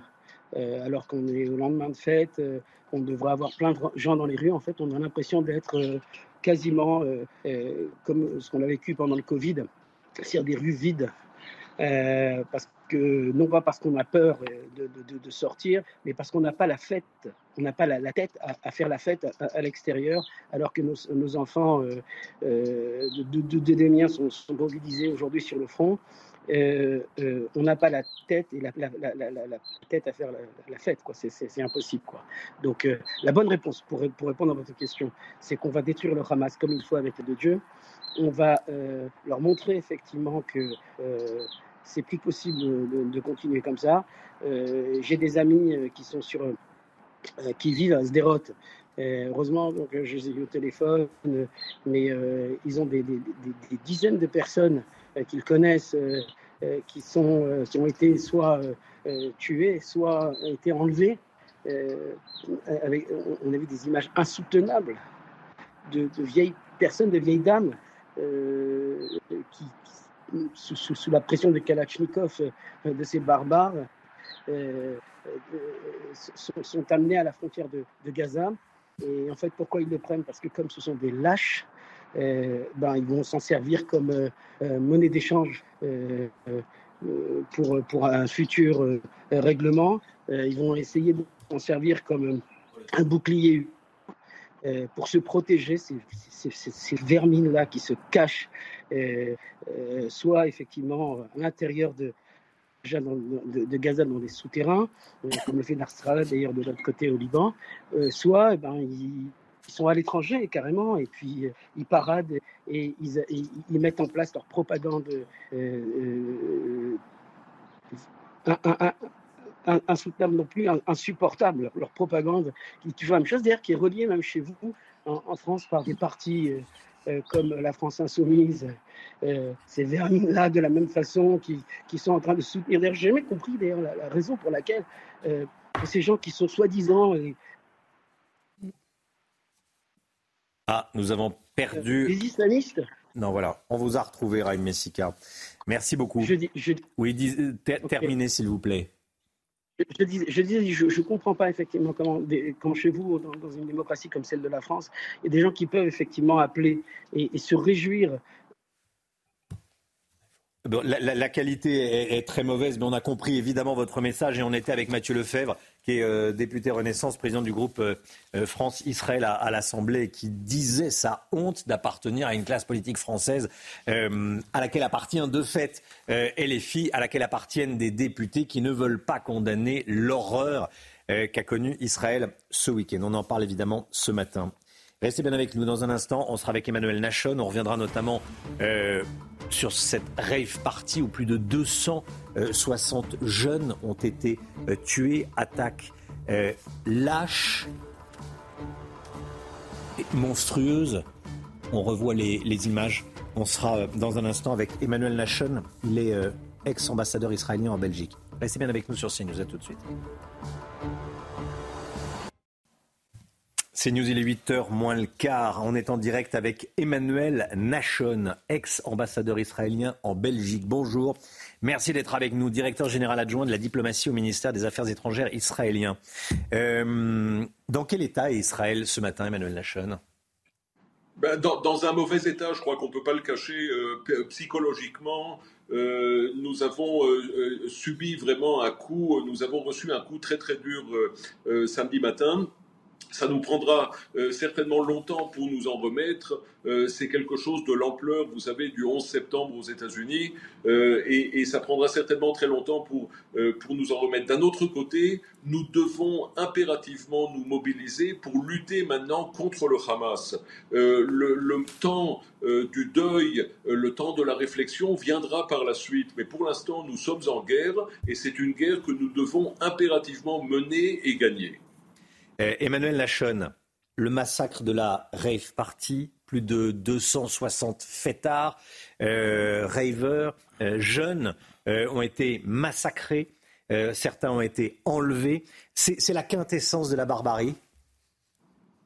Oui, tout à fait. Mais d'ailleurs, c'est ce que nous avons depuis longtemps. C'est qu'une organisation telle que le Hamas, euh, soutenue d'ailleurs par le régime des ayatollahs euh, euh, iraniens, et ça on en parlera si vous voulez par la suite, euh, le, le Hamas est une organisation génocidaire. C'est une organisation qui souhaite détruire l'État d'Israël, qui souhaite tuer euh, les Israéliens parce qu'ils sont Israéliens. Et je crois qu'on en a vu la preuve et la démonstration. Alors tous ceux euh, qui nous parlent euh, de, de, de possibilités de négociation euh, avec une organisation telle que le Hamas ne comprennent absolument pas la véritable nature euh, de cette organisation et de son idéologie. La riposte militaire israélienne a, a, a débuté. Est-ce qu'elle est freinée euh, et dans quelle ampleur, dans quelle proportion par la présence des, des dizaines d'otages israéliens à Gaza ?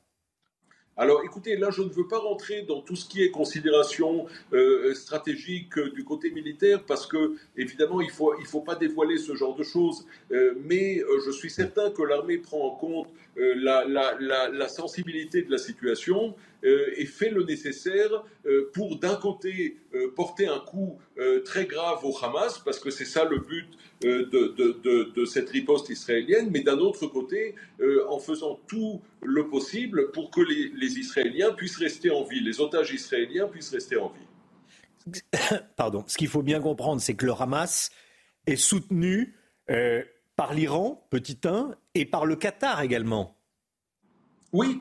Le Hamas reçoit des soutiens euh, d'un côté, du côté des Iraniens, euh, qui l'utilisent en fait comme une espèce de, euh, de fer de lance pour lutter contre Israël, et d'un autre côté, les Qataris, ils ne sont pas les seuls, euh, les soutiennent pour des raisons qui sont liées à l'idéologie islamique. Euh, donc, euh, euh, on se retrouve là dans une situation un peu complexe. D'ailleurs, c'est ce que nous, et c'est ce que nous disons depuis longtemps. Il y a une espèce de, de nébuleuse, il y a un axe. Euh, en fait, de, de, de l'islamisme radical, alors qu'il soit sunni euh, ou shia, euh, mais quoi qu'il en soit, ce sont des ennemis du monde occidental, ce sont des ennemis euh, de l'Europe, de la civilisation, et bien évidemment des ennemis de l'État d'Israël. Emmanuel Nachon, j'ai une dernière question à vous poser. Comment réagissent les, les, les Arabes israéliens ? Alors, les Arabes israéliens, pour l'instant, ne réagissent pas trop. Il y a très très peu de réactions de la part des Arabes israéliens. Euh, je suis, euh, j'espère, et, et je dirais que je suis presque convaincu euh, qu'ils comprendront que euh, s'aligner du côté de, de terroristes sanguinaires euh, est une très très mauvaise idée, c'est un très mauvais choix, et je crois que c'est pas du tout leur vision du monde. Merci beaucoup Emmanuel Nachon, diplomate israélien, ex-ambassadeur en, en Belgique. Merci d'avoir été en direct avec nous ce matin dans la matinale de, de CNews. L'économie, attaque contre Israël, quel impact économique? On en parle tout de suite.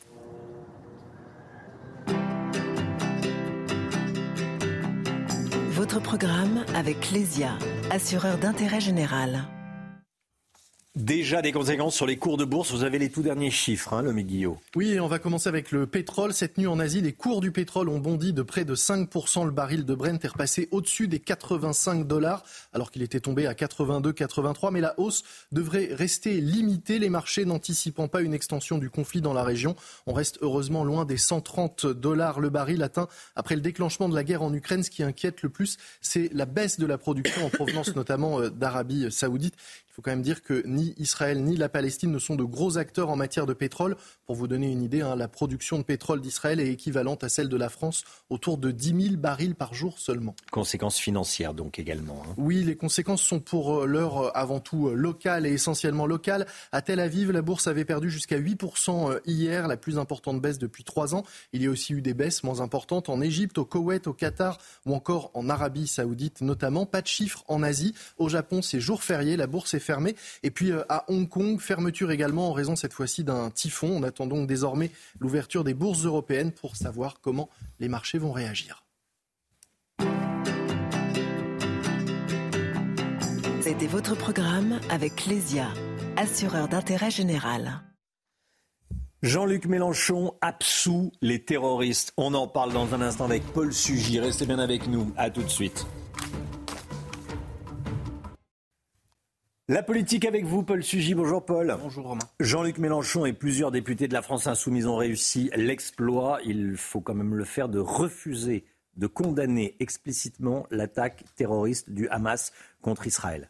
Oui, bah, dès les premières nouvelles qui nous sont parvenues d'Israël, et c'est bien normal, toute la classe politique a condamné unanimement cette attaque terroriste. Toutes, bah non, euh, un petit village d'irréductibles insoumis résiste encore et toujours euh, à euh, la décence et la dignité. Et ils ont expliqué, donc, à travers la bouche de Jean-Luc Mélenchon, que l'attaque du Hamas contre Israël, je le cite, intervient dans un contexte d'intensification de la politique d'occupation israélienne.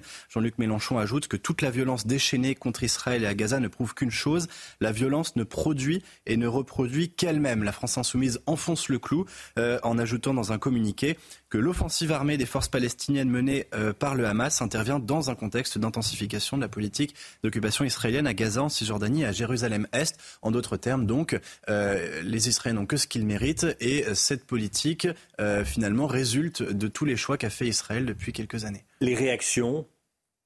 Eh bien, ces réactions-là, si vous voulez, elles montrent que euh, la gauche a décidé de pardonner en quelque sorte, en refusant notamment de le nommer, le terrorisme djihadiste du, du Hamas. Ce qui s'est passé ce week-end, ce n'est évidemment pas une guerre, il n'y a pas d'objectifs militaires qui ont été frappés euh, par euh, le Hamas depuis la bande de Gaza. Ce sont des victimes civiles. Euh, on a vu, on a entendu les histoires euh, de cette jeune fille, par exemple, au corps démembré, au cadavre profané par les combattants du djihad qui sont arrivés en Israël. Eh bien, cette politique là donc euh, Jean-Luc Mélenchon et les Insoumis eh bien, refusent de la voir, refusent de la nommer euh, finalement en défendant une ligne quasiment complice du terrorisme euh, du Hamas. Ils s'éloignent de la, police, la, la, la position longtemps tenue par la gauche eh bien, qui critiquait certes la politique d'Israël mais enfin qui ne, pour autant euh, ne contestait pas le droit à la sécurité des Israéliens. Là on a vraiment franchi une ligne rouge euh, et c'est une énorme faute morale.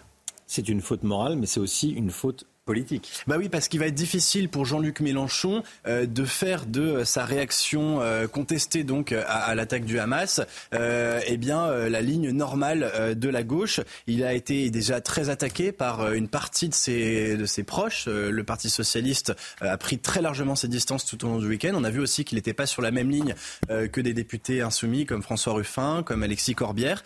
Et donc euh, ça signe euh, évidemment la fin de la NUP sur une ligne géopolitique cohérente, mais surtout, Jean-Luc Mélenchon s'enfonce de plus en plus euh, dans la défense, non pas d'une position insoumise, mais d'une position enragée. Si euh, son objectif politique est de fédérer les manifestations pro-palestiniennes, ça fera peut-être quelques centaines de personnes derrière lui, mais c'est pas comme ça qu'on accède au second tour d'une élection présidentielle. Et Jean-Luc Mélenchon défait, détricote peu à peu sa stature de présidentiable. Paul Sugy avec nous. Merci Paul. huit heures dix, Georges Bensoussan, l'historien Georges Bensoussan, spécialiste de, du, de la zone, spécialiste du Proche-Orient, spécialiste du conflit israélo-palestinien, sera l'invité de Sonia Mabrouk sur CNews et sur Europe. Une grande interview. huit heures dix, le temps tout de suite, Alexandra Blanc. Problème de pare-brise? Pas de stress. Partez tranquille avec la météo et Point S-Glace. Réparation et remplacement de pare-brise. Quel est le programme du jour, Alexandra? Eh bien, ce sera l'été, mon cher Romain, avec des conditions météo tout simplement estivales pour ce lundi neuf octobre, avec au programme un temps sec et très ensoleillé. Ce matin, on a seulement quelques petits brouillards le long de la Garonne ou encore sur le golfe de Gascogne. Et puis un temps un petit peu plus nuageux, un petit peu plus laiteux sur les régions du Nord. Dans l'après-midi, très peu d'évolution. Après dissipation des brouillards, du grand beau temps, avec peut-être un petit peu plus de nuages sur le nord du pays ou encore en allant vers le nord-est, partout ailleurs, du plein soleil. Le tout dans des températures qui ce matin sont déjà plutôt douces, treize à Paris ou encore treize degrés à La Rochelle. Et dans l'après-midi, ce sera clairement l'été. Hier, on a battu deux cents records de chaleur. On va de nouveau battre des records de chaleur aujourd'hui avec localement jusqu'à trente et un degrés à Toulouse cet après-midi, vingt-huit degrés à Rennes, vingt-sept degrés à Paris ou encore à Dijon. Ce sont des températures exceptionnellement élevées pour la saison. Cette vague de chaleur qui va d'ailleurs se poursuivre au moins jusqu'à vendredi puisque vous le voyez, mardi et mercredi seront encore deux journées estivales. Jeudi Jeudi, petite baisse des températures sur le nord, mais ça restera vraiment très élevé dans le sud avec des pointes à trente à trente-deux degrés attendus. De nouveaux records de chaleur sont donc attendus aujourd'hui avec des températures qui restent en moyenne entre sept et huit degrés au-dessus des normales de saison. Problème de pare-brise? Pas de stress. Repartez tranquille après la météo avec Point S-Glace. Réparation et remplacement de pare-brise. C'est News, il est huit heures. Merci d'être avec nous. Matinale entière, entièrement consacrée à Israël après l'attaque terroriste du Hamas. Les toutes dernières informations, évidemment. Regardons ensemble notre dispositif. On est avec Nathalie Sosna-Ophir, en direct de Tel Aviv. On est avec Harold Iman, spécialiste des questions internationales. On est avec Gauthier Lebret, les conséquences euh, politiques. La riposte d'Israël, sept à huit combats sont en cours sur le territoire israélien, a déclaré l'armée israélienne il y a quelques instants. Plus de cinq cents cibles du Hamas ont été touchées cette nuit. Harold Iman avec nous. Le dernier bilan humain des attaques terroristes du Hamas est de sept cents morts. Il y a plus de deux mille cent blessés en Israël. Israël qui se réveille ce matin sous le choc et toujours avec des questions. Pourquoi les attaques du Hamas n'ont-elles pas été anticipées? Nous reviendrons notamment sur la rave party visée par les terroristes. Plus de deux cent soixante morts, essentiellement des, des jeunes. Il y a également des, des otages. Nathalie Sosna-Ophir avec nous depuis Tel Aviv. Les toutes dernières informations, Harold Iman, sept à huit combats en cours en Israël et plus de cinq cents cibles du Hamas frappées cette nuit par Tsahal, par l'armée israélienne. Oui, parce que sur les euh, commandos qui sont rentrés, euh, il y en a certains qui n'ont pas pu sortir. Euh, et comme la frontière est bouclée, ils restent alentour de Gaza et ils cherchent à en découdre car c'est un peu la fin pour eux. Donc autant euh, aller jusqu'au bout de leur baroude euh, euh, macabre. Et c'est ce qui est en train de se euh, passer. Et ils se sont infiltrés essentiellement dans des kibbutz, qui sont des petites euh, fermes communautaires très connues, euh, qui sont tout autour de cette région, qui est essentiellement agricole, autour de Gaza, une fois qu'on a quitté la grande ville de Sderot. Donc euh, c'est là qu'on les déniche.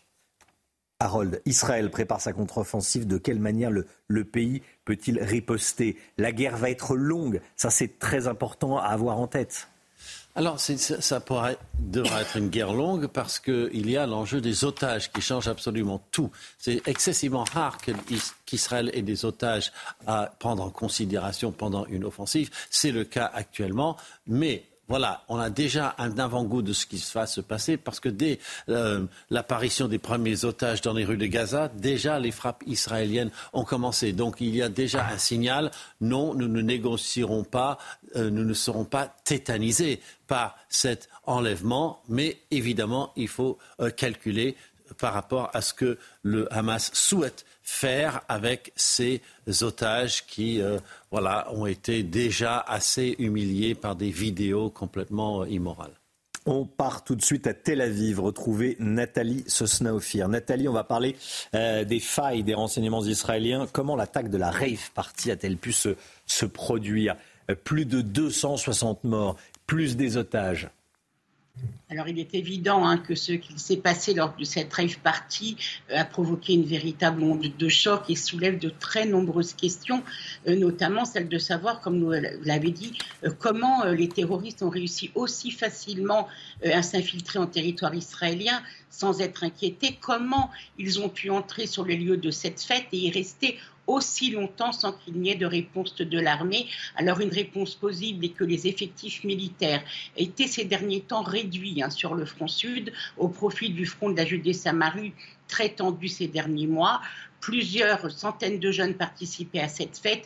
deux cent soixante-dix ont été tués, leurs corps ont été retrouvés sur place et d'autres. Alors on ne connaît pas le chiffre enlevé et emmené à Gaza. Alors ces scènes absolument effroyables ont également eu lieu dans les rues, les maisons des localités autour de la frontière de Gaza où les terroristes ont réussi à s'infiltrer samedi. Ici, cette offensive palestinienne est déjà comparée à l'offensive arabe de la guerre de Kippour, il y a tout juste cinquante ans. À nouveau, l'infaillibilité des services de renseignement et la force de dissuasion de l'armée sont mises à mal. D'après un terroriste du Hamas arrêté en Israël et interrogé, cette offensive se préparait déjà depuis un an, complètement sous les radars. Alors il est évident qu'à l'instar de ce qui s'est produit après la guerre de Kippour, les Israéliens demanderont des comptes à leurs dirigeants pour ces atrocités et qu'une commission d'enquête euh, sera nommée. Merci beaucoup, euh, Nathalie. Les conséquences politiques et l'attitude de la France insoumise. Il y a Manuel Bompard qui a réagi ce matin. Je condamne l'attaque du Hamas contre euh, Israël. Gauthier Lebret. Mieux vaut tard que jamais. Manuel Bompard Manuel, de la France Insoumise. Manuel Bompard, le coordinateur de la France Insoumise, donc le patron de ce parti qui a commis un communiqué euh, samedi ne condamnant pas les attaques euh, terroristes du Hamas, ne qualifiant déjà jamais le Hamas d'entité terroriste, renvoyant le Hamas dos à dos avec Israël, un groupe terroriste face à une démocratie. Donc effectivement, peut-être que face à la polémique, euh, la France Insoumise a choisi ce matin de faire une inflexion. On était avec Mathieu Lefebvre ce matin, député Renaissance, qui nous expliquait que demain, il y aurait certainement un tumulte à l'Assemblée nationale. C'est pas un mot choisi au hasard. Un tumulte, c'est ce qui a fait exclure Thomas Porte, député L F I, quand il avait mis son pied sur un ballon à l'effigie d'Olivier Dussopt. C'est pas pour cette photo qu'il avait été exclu, mais pour le tumulte. Donc si demain, il y a un tumulte à l'Assemblée, peut-être que des députés L F I qui ont commis des tweets indignes seront exclus. Voilà, Mathieu Lefebvre, euh, président du groupe d'amitié France-Israël, hein, qui était sur ce plateau à sept heures dix, euh, il disait « j'ai honte, voilà, j'ai honte, j'ai honte d'appartenir à cette classe politique euh, ». C'était fort, hein, sa, sa, sa parole n'a pas, n'a pas tremblé. huit heures six, restez bien avec nous dans un instant. La grande interview, Sonia Mabrouk qui reçoit sur CNews et, et Europe un, Georges Bensoussan, l'historien Georges Bensoussan. À tout de suite.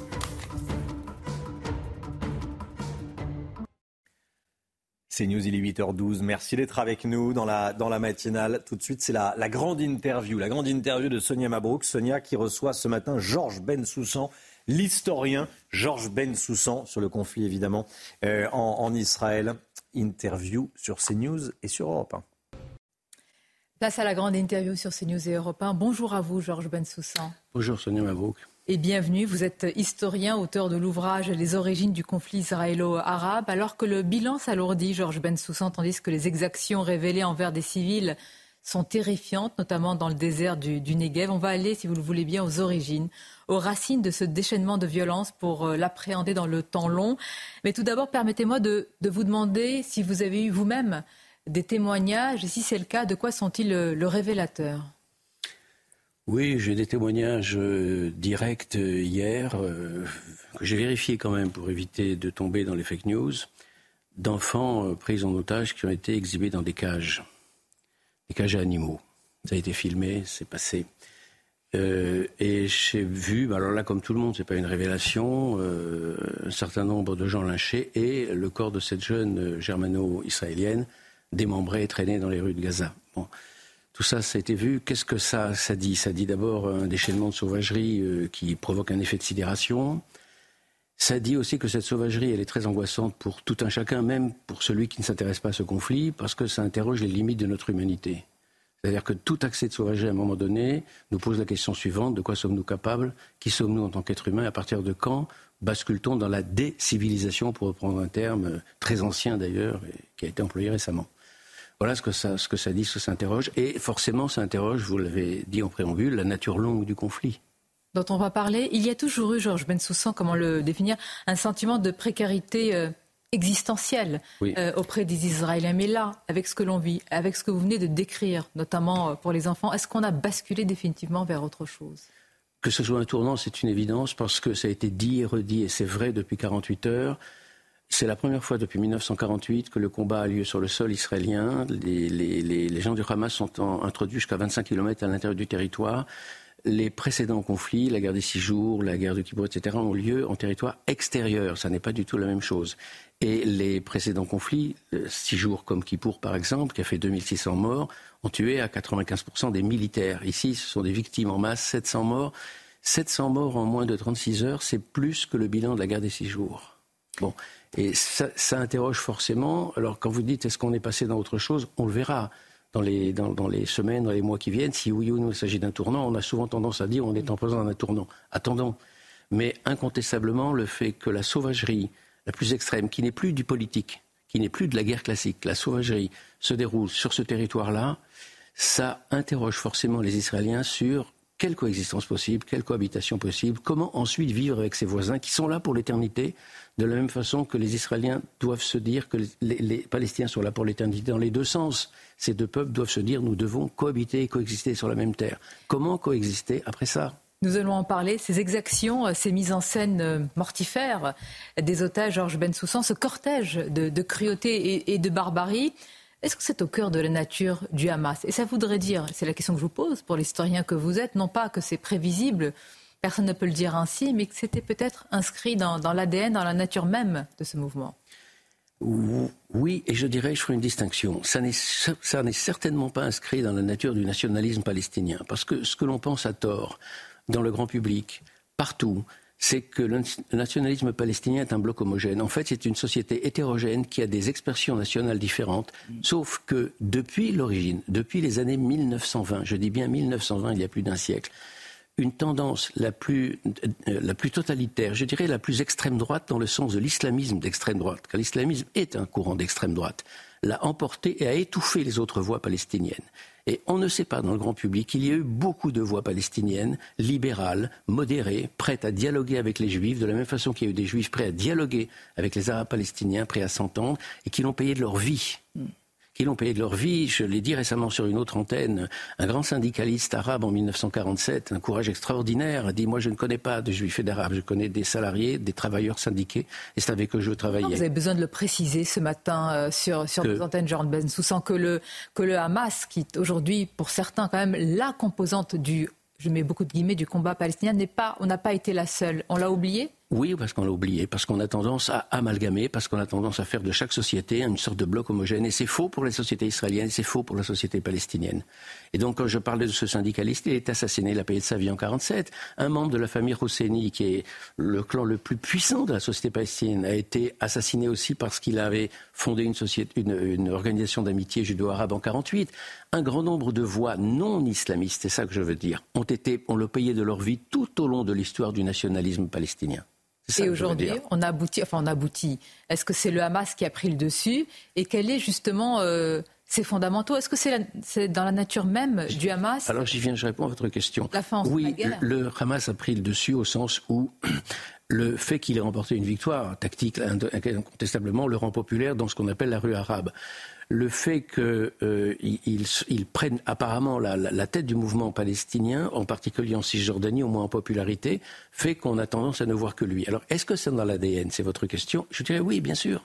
Il s'agit d'un mouvement qui est la branche euh, euh, palestinienne des frères musulmans. Les frères musulmans en Égypte... C'est la guerre ou c'est la haine du juif, genre? C'est les deux en même temps. Qu'est-ce que c'est que l'A D N du Hamas? L'A D N du Hamas, qui est une organisation islamiste, c'est une organisation qui, parce qu'islamiste, est fondamentalement totalitaire. Qu'est-ce que c'est qu'une organisation totalitaire? C'est une organisation qui ne peut vivre que par la violence et dans la violence.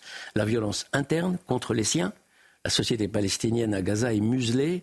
de façon impitoyable, et la moindre, la moindre écart de conduite vous vaut des tortures abominables. Bon, souvenez-vous de ces homosexuels balancés du haut des immeubles et autres. Bon, et c'est la guerre à l'extérieur, parce que comme tout pouvoir totalitaire, il ne peut survivre que par la violence et la guerre renouvelée. Pensez simplement au pouvoir nazi. Le pouvoir totalitaire nazi ne peut survivre que par la guerre. Donc quand vous me demandez si c'est dans l'A D N, oui, c'est dans l'A D N de ce type de mouvement, bien sûr. Alors la question est, à partir, à partir de quand ce mouvement l'a-t-il emporté ?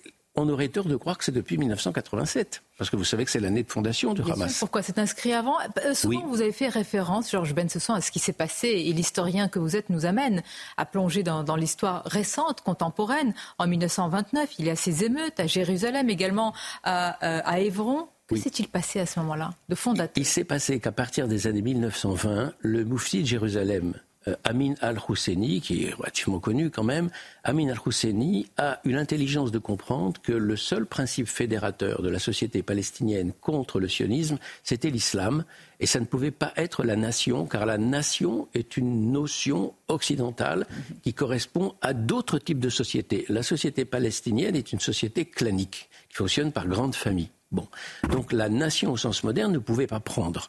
À partir du moment où il islamise le conflit, il prend le dessus sur toutes les autres composantes de la société palestinienne, dont la composante chrétienne. On oublie qu'il y a douze à treize pour cent de chrétiens parmi les Arabes de Palestine. Et il va conduire le nationalisme palestinien par la radicalité islamiste à la catastrophe, la Nakba de mille neuf cent quarante-huit. Avec des exactions, la, alors, déjà la barbarie... Euh... Alors, vous me parlez de mille neuf cent vingt-neuf, et c'est pour ça que je fais le lien avec ce qui s'est passé. En mille neuf cent vingt-neuf, quand euh, la foule s'en prend euh, à tout ce qui est juif, elle ne s'en prend pas à tout ce qui est sioniste, parce que vous savez qu'en Palestine, ou plutôt les auditeurs ne le savent pas, mais je pense, disons-le, il n'y a pas que des sionistes parmi les juifs. Il y a toute une vieille communauté juive orthodoxe, euh, euh, rabbinique, si vous voulez, qui n'a rien à voir avec le sionisme et qui est même souvent antisioniste. Or, les émeutiers arabes s'en prennent indistinctement à tous les juifs. Ce qu'ils veulent, c'est tuer du juif. Ils ne veulent pas tuer du sioniste. Ils ne font pas la distinction entre juifs et sionistes. Ils la faisaient dans les années mille neuf cent dix, au début du nationalisme palestinien avec les chrétiens. Ils ne la font plus à partir des années trente. Et cette radicalisation entraîne des violences quand vous lisez les comptes rendus de la police anglaise en mille neuf cent vingt-neuf sur ce qui s'est passé à Jérusalem, et des journalistes, à Safed. Euh, et Albert Londres. Et Albert Londres, Albert Londres vous avez raison. C'est, c'est une barbarie qu'il décrit Londres. À l'époque. Albert Londres revient en Palestine, ouais. Il était déjà venu. En mille neuf cent trente, il décrit, il entend les témoins, les rescapés, et cetera. Je ne veux pas le dire ici à l'antenne. Je, je les ai lus et relus dans, chez Albert Londres comme dans la police britannique, dans les archives. Ils sont consignés, eh bien je peux vous assurer que c'est inaudible, c'est absolument illisible tant on est à un niveau de barbarie extrême. Donc ce que j'apprends aujourd'hui de ce qui s'est passé, pour moi, ne peut pas ne pas me faire penser à tout ce qui s'est passé en mille neuf cent vingt-neuf. La barbarie était déjà inscrite, dans, inscrite. Le, dans un continuum. Et en mille neuf cent quarante-huit, car en mille neuf cent quarante-huit, quand les combats commencent, on constate que lorsque les sionistes se battent face à des Palestiniens et pas face à des troupes arabes, vous savez qu'il y a des troupes arabes à partir de mai quarante-huit, dans le cas des Palestiniens, il n'y a jamais de prisonniers. Il n'y a jamais de blessés, tout simplement parce qu'on achève absolument tout le monde, y compris les enfants, y compris le personnel médical, comme par exemple le treize avril quarante-huit, où un convoi médical qui monte, qui sort de Jérusalem vers le mont Scopus, quatre-vingts personnes, médecins, infirmiers et malades, bien sûr, sont purement et simplement brûlés vifs.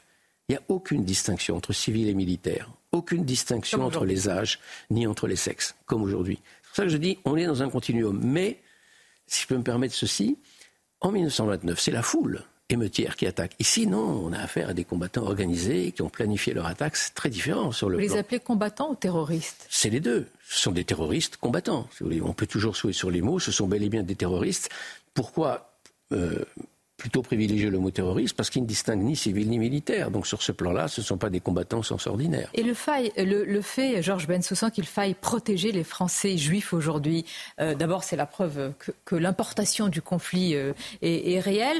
Vous l'avez dit déjà il y a de nombreuses années en dénonçant les territoires perdus de la République. Euh, pour cela, vous avez été traité de, de crypto-fasciste. Euh, Vous rappelez que vous l'avez dit avant, euh, aujourd'hui nous sommes en train de le vivre, oui. Que les Français juifs aujourd'hui aient besoin d'être protégés en France, à l'intérieur de nos frontières, je veux dire si loin mais si proche de ce qui se passe, de quoi est-ce aussi le, le symptôme ? Oui, c'est un symptôme qui est là déjà depuis plus de vingt ans. Euh, le conflit est importé, il n'est pas importé par les Juifs. On n'a pas vu, alors que là on est en présence d'une agression caractérisée, on n'a pas vu des Juifs poursuivre des petits-enfants musulmans dans les rues, les frapper, ou on n'a pas vu les enfants musulmans quitter les écoles publiques. C'est l'inverse qui s'est produit. Ce sont les victimes qui sont obligées de s'isoler.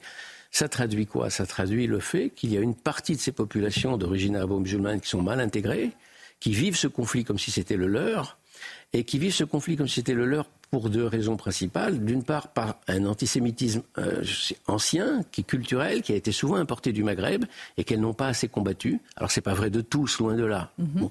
Mais également par un anti-occidentalisme, une haine de la France, qui est étroitement corrélée à la haine du juif. Ça marche toujours ensemble, si vous voulez.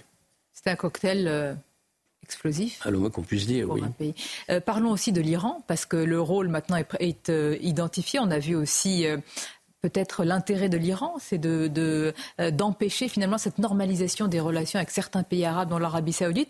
C'est la tête de leader, l'Iran. Aujourd'hui, est-ce qu'il faut euh, la couper symboliquement? C'est ce, ce qui est certain, c'est qu'on voit mal le Hamas lancer cette offensive, non pas sans le feu vert de l'Iran, parce que le Hamas ne descend pas totalement de l'Iran, n'oubliez pas, c'est sunnite, l'Iran est chiite, et cetera. Mais qu'une grande partie de, la, de, de l'armement soit venue d'Iran, c'est certain, ils avaient quand même des moyens, même si c'était des moyens limités par rapport à Israël, mais ce sont des moyens. Et, qu'il, et que l'Iran ait voulu faire capoter l'accord avec l'Arabie Saoudite, je crois que c'est clair, euh, même pour un enfant de dix ans, c'est vrai. Est-ce qu'il faut voir forcément uniquement l'Iran derrière cela ? Non, il y a véritablement une volonté propre du Hamas qui est pris dans une nasse, qui est acculé à la défaite, qui ne peut survivre que par la guerre, comme encore une fois, comme dans tous les régimes de type totalitaire. Mmh. C'est la guerre qui est leur raison d'être. Mmh. Euh, encore un mot sur le débat, les polémiques dans une partie de la classe euh, politique française euh, à l'extrême gauche. Pour l'historien que vous êtes, de quoi se rendent-ils coupables ? Ceux qui n'ont pas dit clairement, ceux qui n'ont pas condamné clairement ces exactions, ce cortège de cruauté, est-ce qu'ils sont complices ? Alors ceux qui n'ont pas condamné clairement, ou même ceux qui carrément approuvent ce qui est en train de se passer, comme le N P A, vous avez vu le communiqué du N P A hier, qui parle de soixante-quinze ans de colonisation. Autrement dit, l'État d'Israël lui-même est illégitime. Ça signifie ça. Bon. Il y a deux hypothèses. Soit ils pensent réellement que, ça, que ce qui se passe, les atrocités des événements actuels, sont une réponse à la colonisation israélienne, comme ils disent, selon des éléments de langage. Soit ils le font par souci électoraliste. S'ils pensent réellement que c'est, un, c'est une réponse à la colonisation, c'est qu'ils ne connaissent rien à l'histoire du conflit, ou que ce sont intellectuellement des naïfs et à la limite, je dirais, des imbéciles, s'ils le pensent vraiment. Sinon, on est dans le cynisme électoral le plus pur, qui consiste à penser ben, on va acquérir ainsi le vote des banlieues. Dans le deux cas, n'est-ce pas, de l'apologie du terrorisme ? Dans les deux cas, bien sûr, ça y revient, vous avez raison, tout à fait. Je vais conclure, j'en reviens à ce que vous avez dit au début de cet entretien, Georges Bensoussan, euh, vous avez parlé de deux peuples, euh, malgré tout, à long terme, une séparation totale des deux peuples euh, n'est-elle pas indispensable ? Si proche, si loin, si antagoniste, si antinomique ? Elle est, si vous voulez, pour avoir étudié le conflit depuis les origines, je suis convaincu aujourd'hui que les éléments euh, de base du conflit sont les mêmes qu'il y a cent ans, que les mêmes qu'au moment où l'administration britannique... C'est-à-dire qu'il faut séparer les deux peuples. Le rapport Peel en dix-neuf cent trente-sept des Anglais disait qu'il faut séparer ces deux peuples qui ne s'entendent pas. On est quatre-vingts ans, quatre-vingts ans plus tard, c'est exactement la même chose. Non seulement la seule solution c'est le divorce, mais il faut envisager des, pour un divorce réussi, même des transferts de population dans un sens comme dans l'autre. Ça, c'est le premier élément du, du problème. Et le deuxième élément du problème, qui permettrait peut-être d'apaiser un peu les tensions en France, c'est d'échapper à ce déni de réalité qui est le véritable poison des Occidentaux. Nous sommes ici dans un effet de sidération, c'est vrai, mais un effet de sidération qu'on devrait dépasser pour s'interroger sur notre capacité à nier la réalité quand la réalité dérange nos systèmes de pensée et nos valeurs. Vous, vous savez, il y a une phrase de Bergson qui est très belle qui dit euh, « L'œil ne perçoit que ce que l'esprit est prêt à comprendre ». Nous ne sommes pas prêts à comprendre le potentiel de haine qui existe. Nous sous-estimons le poids de la haine parce que nous voulons des sociétés désormais débarrassées de la haine. Nous avons tort. Nous ne sommes pas dans un monde de bisounours, nous sommes dans un monde helvétique, entouré d'ennemis gentils et bienveillants. Nous sommes dans un monde de violence et l'Occident a beaucoup de mal à le comprendre. Et d'ailleurs, ce qui s'est passé, si je peux le dire encore Bien sûr. ici, j'ai encore quelques secondes, avec la R A F partie où deux cent soixante des sept cents tués israéliens ont été tués dans cette R A F partie, c'est d'une certaine façon l'inconscience d'une certaine jeunesse israélienne qui a perdu le sens des réalités et qui, pour la paix. et qui va faire la fête à un kilomètre de l'une des frontières les plus dangereuses du monde. Merci Georges Bensoussan. Merci à vous. Vos expertises sont aussi rares que précieuses. C'est une chance de vous écouter et de vous regarder ce matin. Merci à vous et bonne journée. À bientôt. Merci. C'est News, il est huit heures trente. Georges Bensoussan, invité de Sonia Mabrouk dans la grande interview à l'instant sur CNews Europe un. Nous sommes dans un monde de violence et l'Occident a des difficultés à le comprendre, a dit euh, Georges Bensoussan. On va y revenir euh, évidemment. Situation euh, catastrophique en, en Israël, euh, extrêmement douloureuse. Toute l'équipe est là. On est avec Chana Lousteau, on est avec Harold Iman, spécialiste des questions internationales. Le docteur Brigitte Millot euh, nous rejoint, bien sûr. Bonjour docteur. Bonjour Romain. On est également avec Gauthier Lebret. On est avec, euh, bien sûr, euh, Alexandra Blanc et Lomique euh, Guillot. Euh, la riposte d'Israël. sept à huit combats sont en cours sur le territoire israélien autour de Gaza. Plus de cinq cents cibles du Hamas ont été touchées cette nuit. Pardonnez-moi. C'est ce qu'a annoncé euh, l'armée. L'armée israélienne. On sera en direct dans un instant avec le colonel Olivier Rafovitz, porte-parole de l'armée israélienne. Le dernier bilan humain des attaques terroristes est de sept cents morts et de plus de deux mille cent blessés. Avec un grand nombre d'otages israéliens capturés par le Hamas, on imagine que l'atmosphère en Israël est particulièrement angoissante. On sera avec Carla dans un instant. Elle habite Tel Aviv. A tout de suite, merci d'être avec nous. Et puis le protocole six, il s'agit d'un protocole israélien qui divise par deux les risques de développer un stress post-traumatique. Les explications dans un instant avec vous, docteur Brigitte Millot. Le bilan continue de s'alourdir. Israël déplore plus de sept cents morts et deux mille cent blessés sur son territoire. Parmi les victimes, une ressortissante française. Selon le ministère des Affaires étrangères, sept Français sont également portés disparus, Chana. Dans la bande de Gaza, selon le Hamas, plus de quatre cents Palestiniens ont été tués et deux mille trois cents autres blessés. Le récit de ces dernières heures avec Marine Sabourin. L'armée israélienne continue de se battre ce matin avec des terroristes, touchant dans la nuit plus de cinq cents cibles du Hamas au pouvoir dans l'enclave palestinienne et du djihad islamique, comme le montrent ces images. Pour l'heure, plus de sept cents morts ont été enregistrés côté israélien et au moins deux milliers de blessés. Hier, le Quai d'Orsay annonçait la mort d'une ressortissante française en Israël, ajoutant que sept autres Français n'avaient toujours pas pu être localisés. Selon le gouvernement israélien, plus de cent prisonniers sont actuellement entre les mains des terroristes. Parmi les civils kidnappés pourrait se trouver Avi Dante, un franco-israélien de vingt-six ans, possiblement enlevé samedi lors d'une rave party prise pour cible par le mouvement islamiste. Une fête au sud d'Israël où deux cent soixante corps ont à présent été retrouvés, selon les médias israéliens sur place. Cette nuit, l'armée israélienne indiquait que plus de trois mille roquettes avaient été tirées depuis Gaza. L'un de ses porte-paroles s'est exprimé sur Twitter cette nuit. Les combats se poursuivent dans le sud d'Israël. Nos troupes se battent toujours et vont chasser les derniers terroristes qui se trouvent à l'intérieur du territoire israélien. Mais cela peut prendre quelques heures ou un peu plus de temps. Nous estimons qu'environ un millier de terroristes ont participé à l'invasion d'Israël. Selon l'armée israélienne, il existe jusqu'à huit endroits en terrain ouvert autour de la bande de Gaza où des soldats israéliens combattent en ce moment des terroristes. Carla est en direct avec nous, habitante de Tel Aviv. Merci madame d'être, d'être en direct avec nous ce matin pour, pour témoigner. Euh, quelle est l'atmosphère ce matin en, en Israël ? Décrivez-nous ce que vous voyez, ce que vous vivez. Merci à vous de me donner la parole. Écoutez, je vous avoue que c'est pas évident parce que ça fait la deuxième matinée que je me réveille en espérant que ce soit un mauvais rêve. Euh, après, par rapport à, à, à cette, euh, cette euh, étrange... Euh, cet étrange ressenti. Je ne suis pas sortie de chez moi depuis deux jours, donc j'ai un peu l'impression qu'on est dans le, la période Corona où on n'a pas le droit de sortir de chez soi, donc je ne peux pas vous en dire plus parce que malheureusement, je n'ai pas bougé de chez moi. Mais euh, justement, en tournant en rond hier, à défaut d'écrire sur mon petit journal comme je le fais d'habitude au bord de la plage, je me suis permis d'écrire quelques mots et merci de me laisser prendre la parole et de me laisser les lire aujourd'hui, si vous permettez. Évidemment, allez-y, j'allais vous le demander. Merci. Alors, par où commencer ? Deux jours que je ne bouge pas de chez moi, en mode Remember Corona. Deux jours que les seuls bruits que j'entends dans le quartier, sont hélicoptères, oiseaux et boum qui font flipper. Deux jours que le bilan s'alourdit dans les victimes et qu'il y a deux trois personnes à qui t'as déjà souri ou que dans les personnes recherchées, il y a le cousin d'une année pétrifiée. Deux jours où j'ai simplement réalisé qu'il y aura un avant et un après. Moi qui aime tant ma liberté, qui aurait imaginé ça dans ma petite vie de Frenchie Tel Aviv? Et oui, je déteste la politique et n'allume pas trop les infos, car malheureusement, tout est assez rasratique.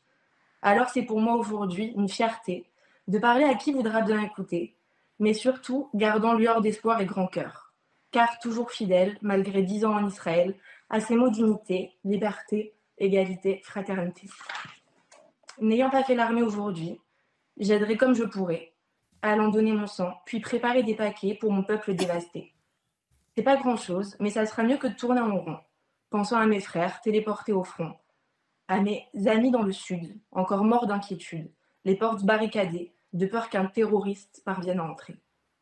Et bien sûr, à tous ces parents implorant au Tout-Puissant de ramener leurs enfants innocents, venant d'être kidnappés alors qu'ils venaient juste teuffer. Comprenons que l'union fait la force, et que tout ça, mes amis, c'est bien plus qu'un conflit israélo-palestinien. C'est Allah Akbar que vous entendez, ce sont les mêmes qui ont fait tomber nos frères et sœurs au Bataclan, ou nos niçois préférés, venus, venant, venus gentiment célébrer le défilé d'un quatorze juillet.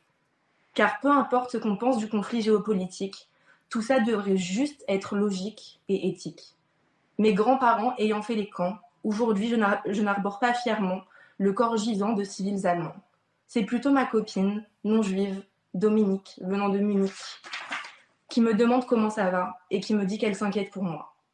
Alors, plutôt que vous déchaîner pour des tours Eiffel allumées ou de brandir des fris palestines sur les places des grandes villes, comprenez que le problème va bien plus loin que ça et qu'il faut ensemble éradiquer les monstres du Hamas, sans foi ni loi, pour pouvoir dire enfin « Free Gaza ». Vous savez ces partisans du Hamas, Djihad ou Hezbollah que vous aimez tant appeler des fous qui doivent se faire aider. Alors plutôt que de signer vos papiers dans des salles climatisées, décrétant passivement qu'Israël a le droit de se défendre contre de vilains méchants, venez voir ce qu'il se passe ici, combattre ensemble l'ennemi. Car, comme un grand sage disait, c'est avec un peu de lumière qu'on repousse beaucoup d'obscurité. Chronique de la vie à, à Tel Aviv. Merci beaucoup Carla de nous avoir euh, lu ce, ce texte que vous écrivez. Euh, la guerre va être longue, vous le savez. Bah écoutez, je me suis réveillée euh, après quelques, nuits de so- de, quelques heures de sommeil euh, en regardant les infos comme d'habitude, euh, malheureusement depuis deux jours. Et euh, voilà, on voit que là, je, en, en, justement, en commençant en direct avec vous, je viens d'avoir euh, une notification de, des infos israéliennes en disant qu'il y avait encore des terroristes qui euh, s'infiltraient via le sud, que la guerre euh, commençait peut-être au nord, donc... Euh, On est dans l'incertitude, on ne comprend pas vraiment ce qui se passe, honnêtement, parce que comme je vous ai dit, je ne suis pas sortie depuis deux jours. On ne sait pas vraiment ce qui se passe. Merci. Donc, on attend. Merci beaucoup. Est... Merci Carla, habitante de Tel Aviv. Merci à, merci à vous. On est à, à présent avec le colonel Olivier Rafovitz, porte-parole de l'armée israélienne. Merci beaucoup d'être en direct avec nous euh, ce matin. La riposte a commencé euh, dès ce week-end. Elle semble s'intensifier. Euh, dites-nous. Bonjour et shalom de Tel Aviv et merci euh, de nous euh, écouter et de s'intéresser à ce qui se passe ici. Avant de commencer, si vous me permettez, je voudrais vous dire que nous faisons face à une vague de terrorisme euh, d'inspiration de Daesh. Je répète et je signe, ce n'est pas les Palestiniens avec lesquels nous sommes en guerre, c'est avec euh, l'État islamique version euh, Hamas ou Hamas version État islamique et euh, ceci est une... Euh, Une ignominie, c'est les massacres qui ont été perpétrés ici euh, sont de la pire espèce. Plus de sept cents morts et deux mille deux cents blessés, dont des centaines dans un état dramatique. Et le chiffre va encore malheureusement monter. Euh, des massacres et plus de cent cinquante kidnappés euh, aux mains du Hamas dans la bande de Gaza, alors où nous parlons. Et donc euh, le Hamas a déclaré la guerre à Israël par la voix de leur chef, Ismaël Haniyeh, Irkez Sinouar, et le chef de la branche militaire, euh, Mohamed Def. Et l'État d'Israël, euh, aujourd'hui, euh, répond de manière euh, légitime contre euh, le Hamas, avec des frappes, évidemment. Et euh, ces frappes vont, euh, je l'espère, euh, porter euh, euh, leurs résultats par euh, des éliminations, euh, entre autres ciblées, des chefs du Hamas et du Djihad islamique. Élimination euh, ciblée. Euh, difficile riposte, ça c'est pour l'offensive terrestre, à cause de la présence des otages évidemment. Entre autres, mais comme vous l'avez entendu maintenant par la voix de cette euh, charmante jeune femme, nous avons euh, toujours des euh, groupes terroristes à l'intérieur de l'État d'Israël qui euh, continuent euh, à être avec nous en, en contact. Et nous avons euh, donc d'abord et avant tout un effort de protection et de défense de nos villages et de nos civils en Israël même. Et je rappelle, c'est la première fois depuis dix-neuf cent quarante-huit que des terroristes et des ennemis d'Israël sont entrés et ont pénétré en territoire israélien. Donc là, nous sommes en train de nettoyer ces poches d'infiltration de terroristes autour de la bande de Gaza. Et en parallèle, comme vous savez également, des frappes surtout de l'armée de l'air contre des positions et des objectifs du Hamas, Daesh et euh, du djihad islamique, qui sont, je le souligne, tous, je dis bien tous, soutenus par euh, la République islamique d'Iran. Comment est-ce que vous euh, estimez le risque euh, d'un embrasement au nord avec le Hezbollah euh, libanais et, euh, et en Cisjordanie ? Nous sommes aujourd'hui dans le troisième jour des opérations, le troisième jour en fait de guerre, parce que nous sommes en guerre. Ça a été déclaré officiellement avant-hier par le gouvernement israélien. Il y a toujours des risques dans cette région euh, extrêmement euh, volatile du Moyen-Orient. Le, le Hezbollah pardon, est une armée terroriste aux mains de l'Iran. C'est le Hezbollah qui gouverne le, le Liban et pas le Liban, malheureusement, qui contrôle le Hezbollah. La tension est toujours extrêmement euh, tendue et ressentie au nord. C'est pour cela qu'Israël a renforcé ses positions et renforcé la frontière, à la fois au sud, mais également au nord. Et en espérant, et nous espérons, et je l'espère également par la voix de votre chaîne, que le Hezbollah ne fera pas la, l'erreur de deux mille six d'entrer dans un conflit avec Israël où il aura énormément à perdre. Et là, il y aura euh, des euh, résultats et des conséquences dramatiques. Je voudrais vous entendre sur cette information du Wall Street Journal euh, qui euh, écrit qu'il y aurait eu plusieurs réunions du Hamas à Beyrouth. Euh, autour de l'Iran. L'Iran aurait aidé le Hamas à planifier l'attaque selon le Wall Street euh, Journal. Euh, des réunions à Beyrouth. Et quelle est votre, quelles sont vos, vos informations et votre commentaire sur ces informations du Wall Street Journal ? Ça fait, ça fait des années que les responsables terroristes du Hezbollah, de, du Hamas, du djihad islamique palestinien se réunissent autour euh, de la même table avec des officiels, des gardiens de la révolution et des patrons du renseignement militaire et politique de l'Iran. Hier, le président iranien Raïsi a félicité, je cite, l'héroïsme euh, du Hamas, des combattants du Hamas, je cite, qui, je rappelle, ont massacré à la grenade et à la mitraillette des, mille, des centaines d'Israéliens et d'Israéliennes et des enfants et des très jeunes. Ils ont tué plus de deux cent quatre-vingt-dix jeunes qui faisaient la fête dans une fête, une rave party, en pleine campagne pour fêter Simchat Torah, un peu l'équivalent, je ne sais pas, de la fête du printemps ou la fête euh, estivale. Et euh, nous non, devons aujourd'hui voir l'Iran comme euh, le soutien non, principal, principal de, de ces groupes-là, malheureusement. Merci beaucoup, colonel Olivier Rafovitz, porte-parole de l'armée israélienne. Merci d'avoir été en direct avec nous. Je voudrais vous, vous remercier à vous personnellement, au nom d'Israël, pour votre soutien. Nous avons besoin de soutien de tous les démocrates, de tous les hommes et les femmes qui veulent la liberté contre l'islamisme intégriste le plus radical. Merci. Merci à vous. Olivier Rafovitz, colonel Olivier Rafovitz, en direct avec nous ce matin dans, dans la matinale de, de CNews. Emmanuel Macron en déplacement à Hambourg, en Allemagne, Chana. Hein. Un déplacement prévu de longue date pour renforcer les relations franco-allemandes. On rejoint tout de suite notre envoyé spécial Florian Tardif sur place. Bonjour Florian. Alors ce qui se passe en Israël vient Bonjour. de bousculer évidemment Florian.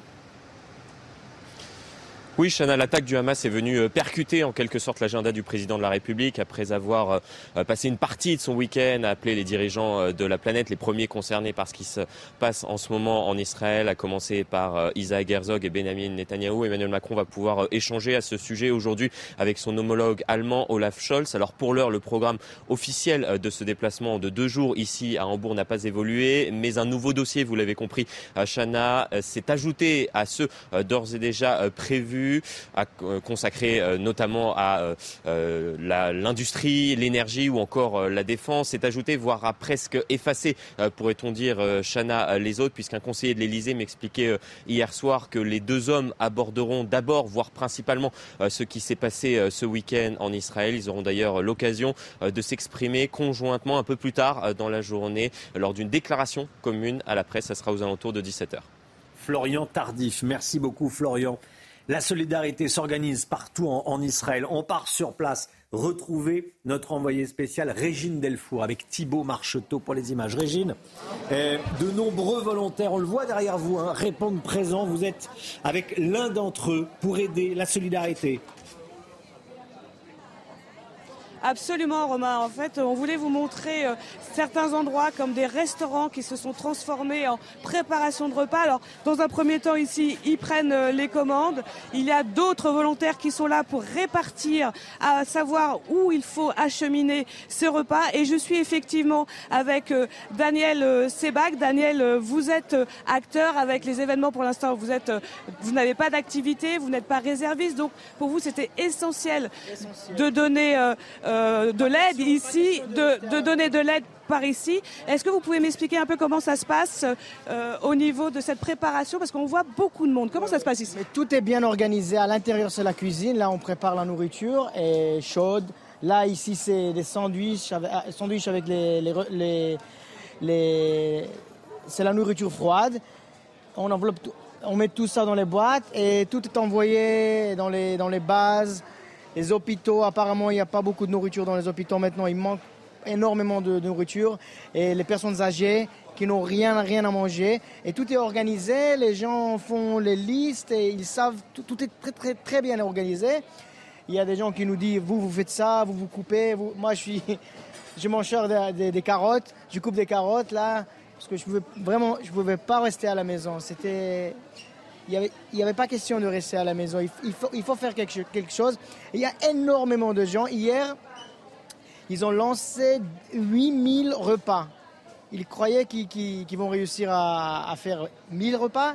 Il y avait tellement de, de volontiers, ils ont réussi à, à, à préparer huit mille repas dans quelques heures. Merci beaucoup euh, Daniel. Alors vous le voyez euh, Romain, euh, ici à Tel Aviv, mais dans d'autres villes évidemment en Israël, tout le monde s'organise pour venir en aide aux victimes, mais aussi aux soldats qui ont été rappelés et euh, à toutes ces familles en fait qui ont besoin d'aide. Et comme vous le disiez euh, Daniel, il manque de nourriture aussi dans les hôpitaux. Merci beaucoup Régine Delfour, envoyée spéciale euh, en Israël, envoyée spéciale de CNews avec Thibaut Marcheteau. La santé tout de suite. Vivez un moment d'émotion devant votre programme avec X X L Maison, mobilier design et décoration. Docteur Brigitte Millot avec nous. Brigitte, vous nous parlez ce matin d'un protocole israélien appelé protocole six qui divise par deux les risques de développer un stress post-traumatique. De quoi s'agit-il précisément? Dites-nous. Alors revenons déjà euh, sur ce qui se passe après un traumatisme, quel qu'il soit, hein. Ce peut être un, des attentats, un, accident, un crash d'avion, des accidents routiers, un viol ferroviaire. Enfin, tous les attentats peuvent provoquer ce qu'on appelle un stress post-traumatique qui va se traduire dans les jours, les semaines, les mois, voire les années après le traumatisme et qui va avoir des conséquences redoutables sur la santé. Plus de sommeil, plus de concentration, plus de mémoire, des troubles terribles. Donc l'idée de ce protocole six C, Euh, c'est d'arriver à comprendre ce qui se passe. En fait, on va voir que dans notre cerveau, je vais vous montrer sur deux images, il y a deux régions bien distinctes. Bien distinctes. Il y a la région préfrontale, préfrontale là, devant. Vous voyez mon cerveau, là, là devant. Et une petite zone qu'on appelle oui. l'amidale. Vous voyez à gauche la région préfrontale, oui. j'ai du mal à parler ce matin, c'est l'émotion, et, le, et l'amidale à droite.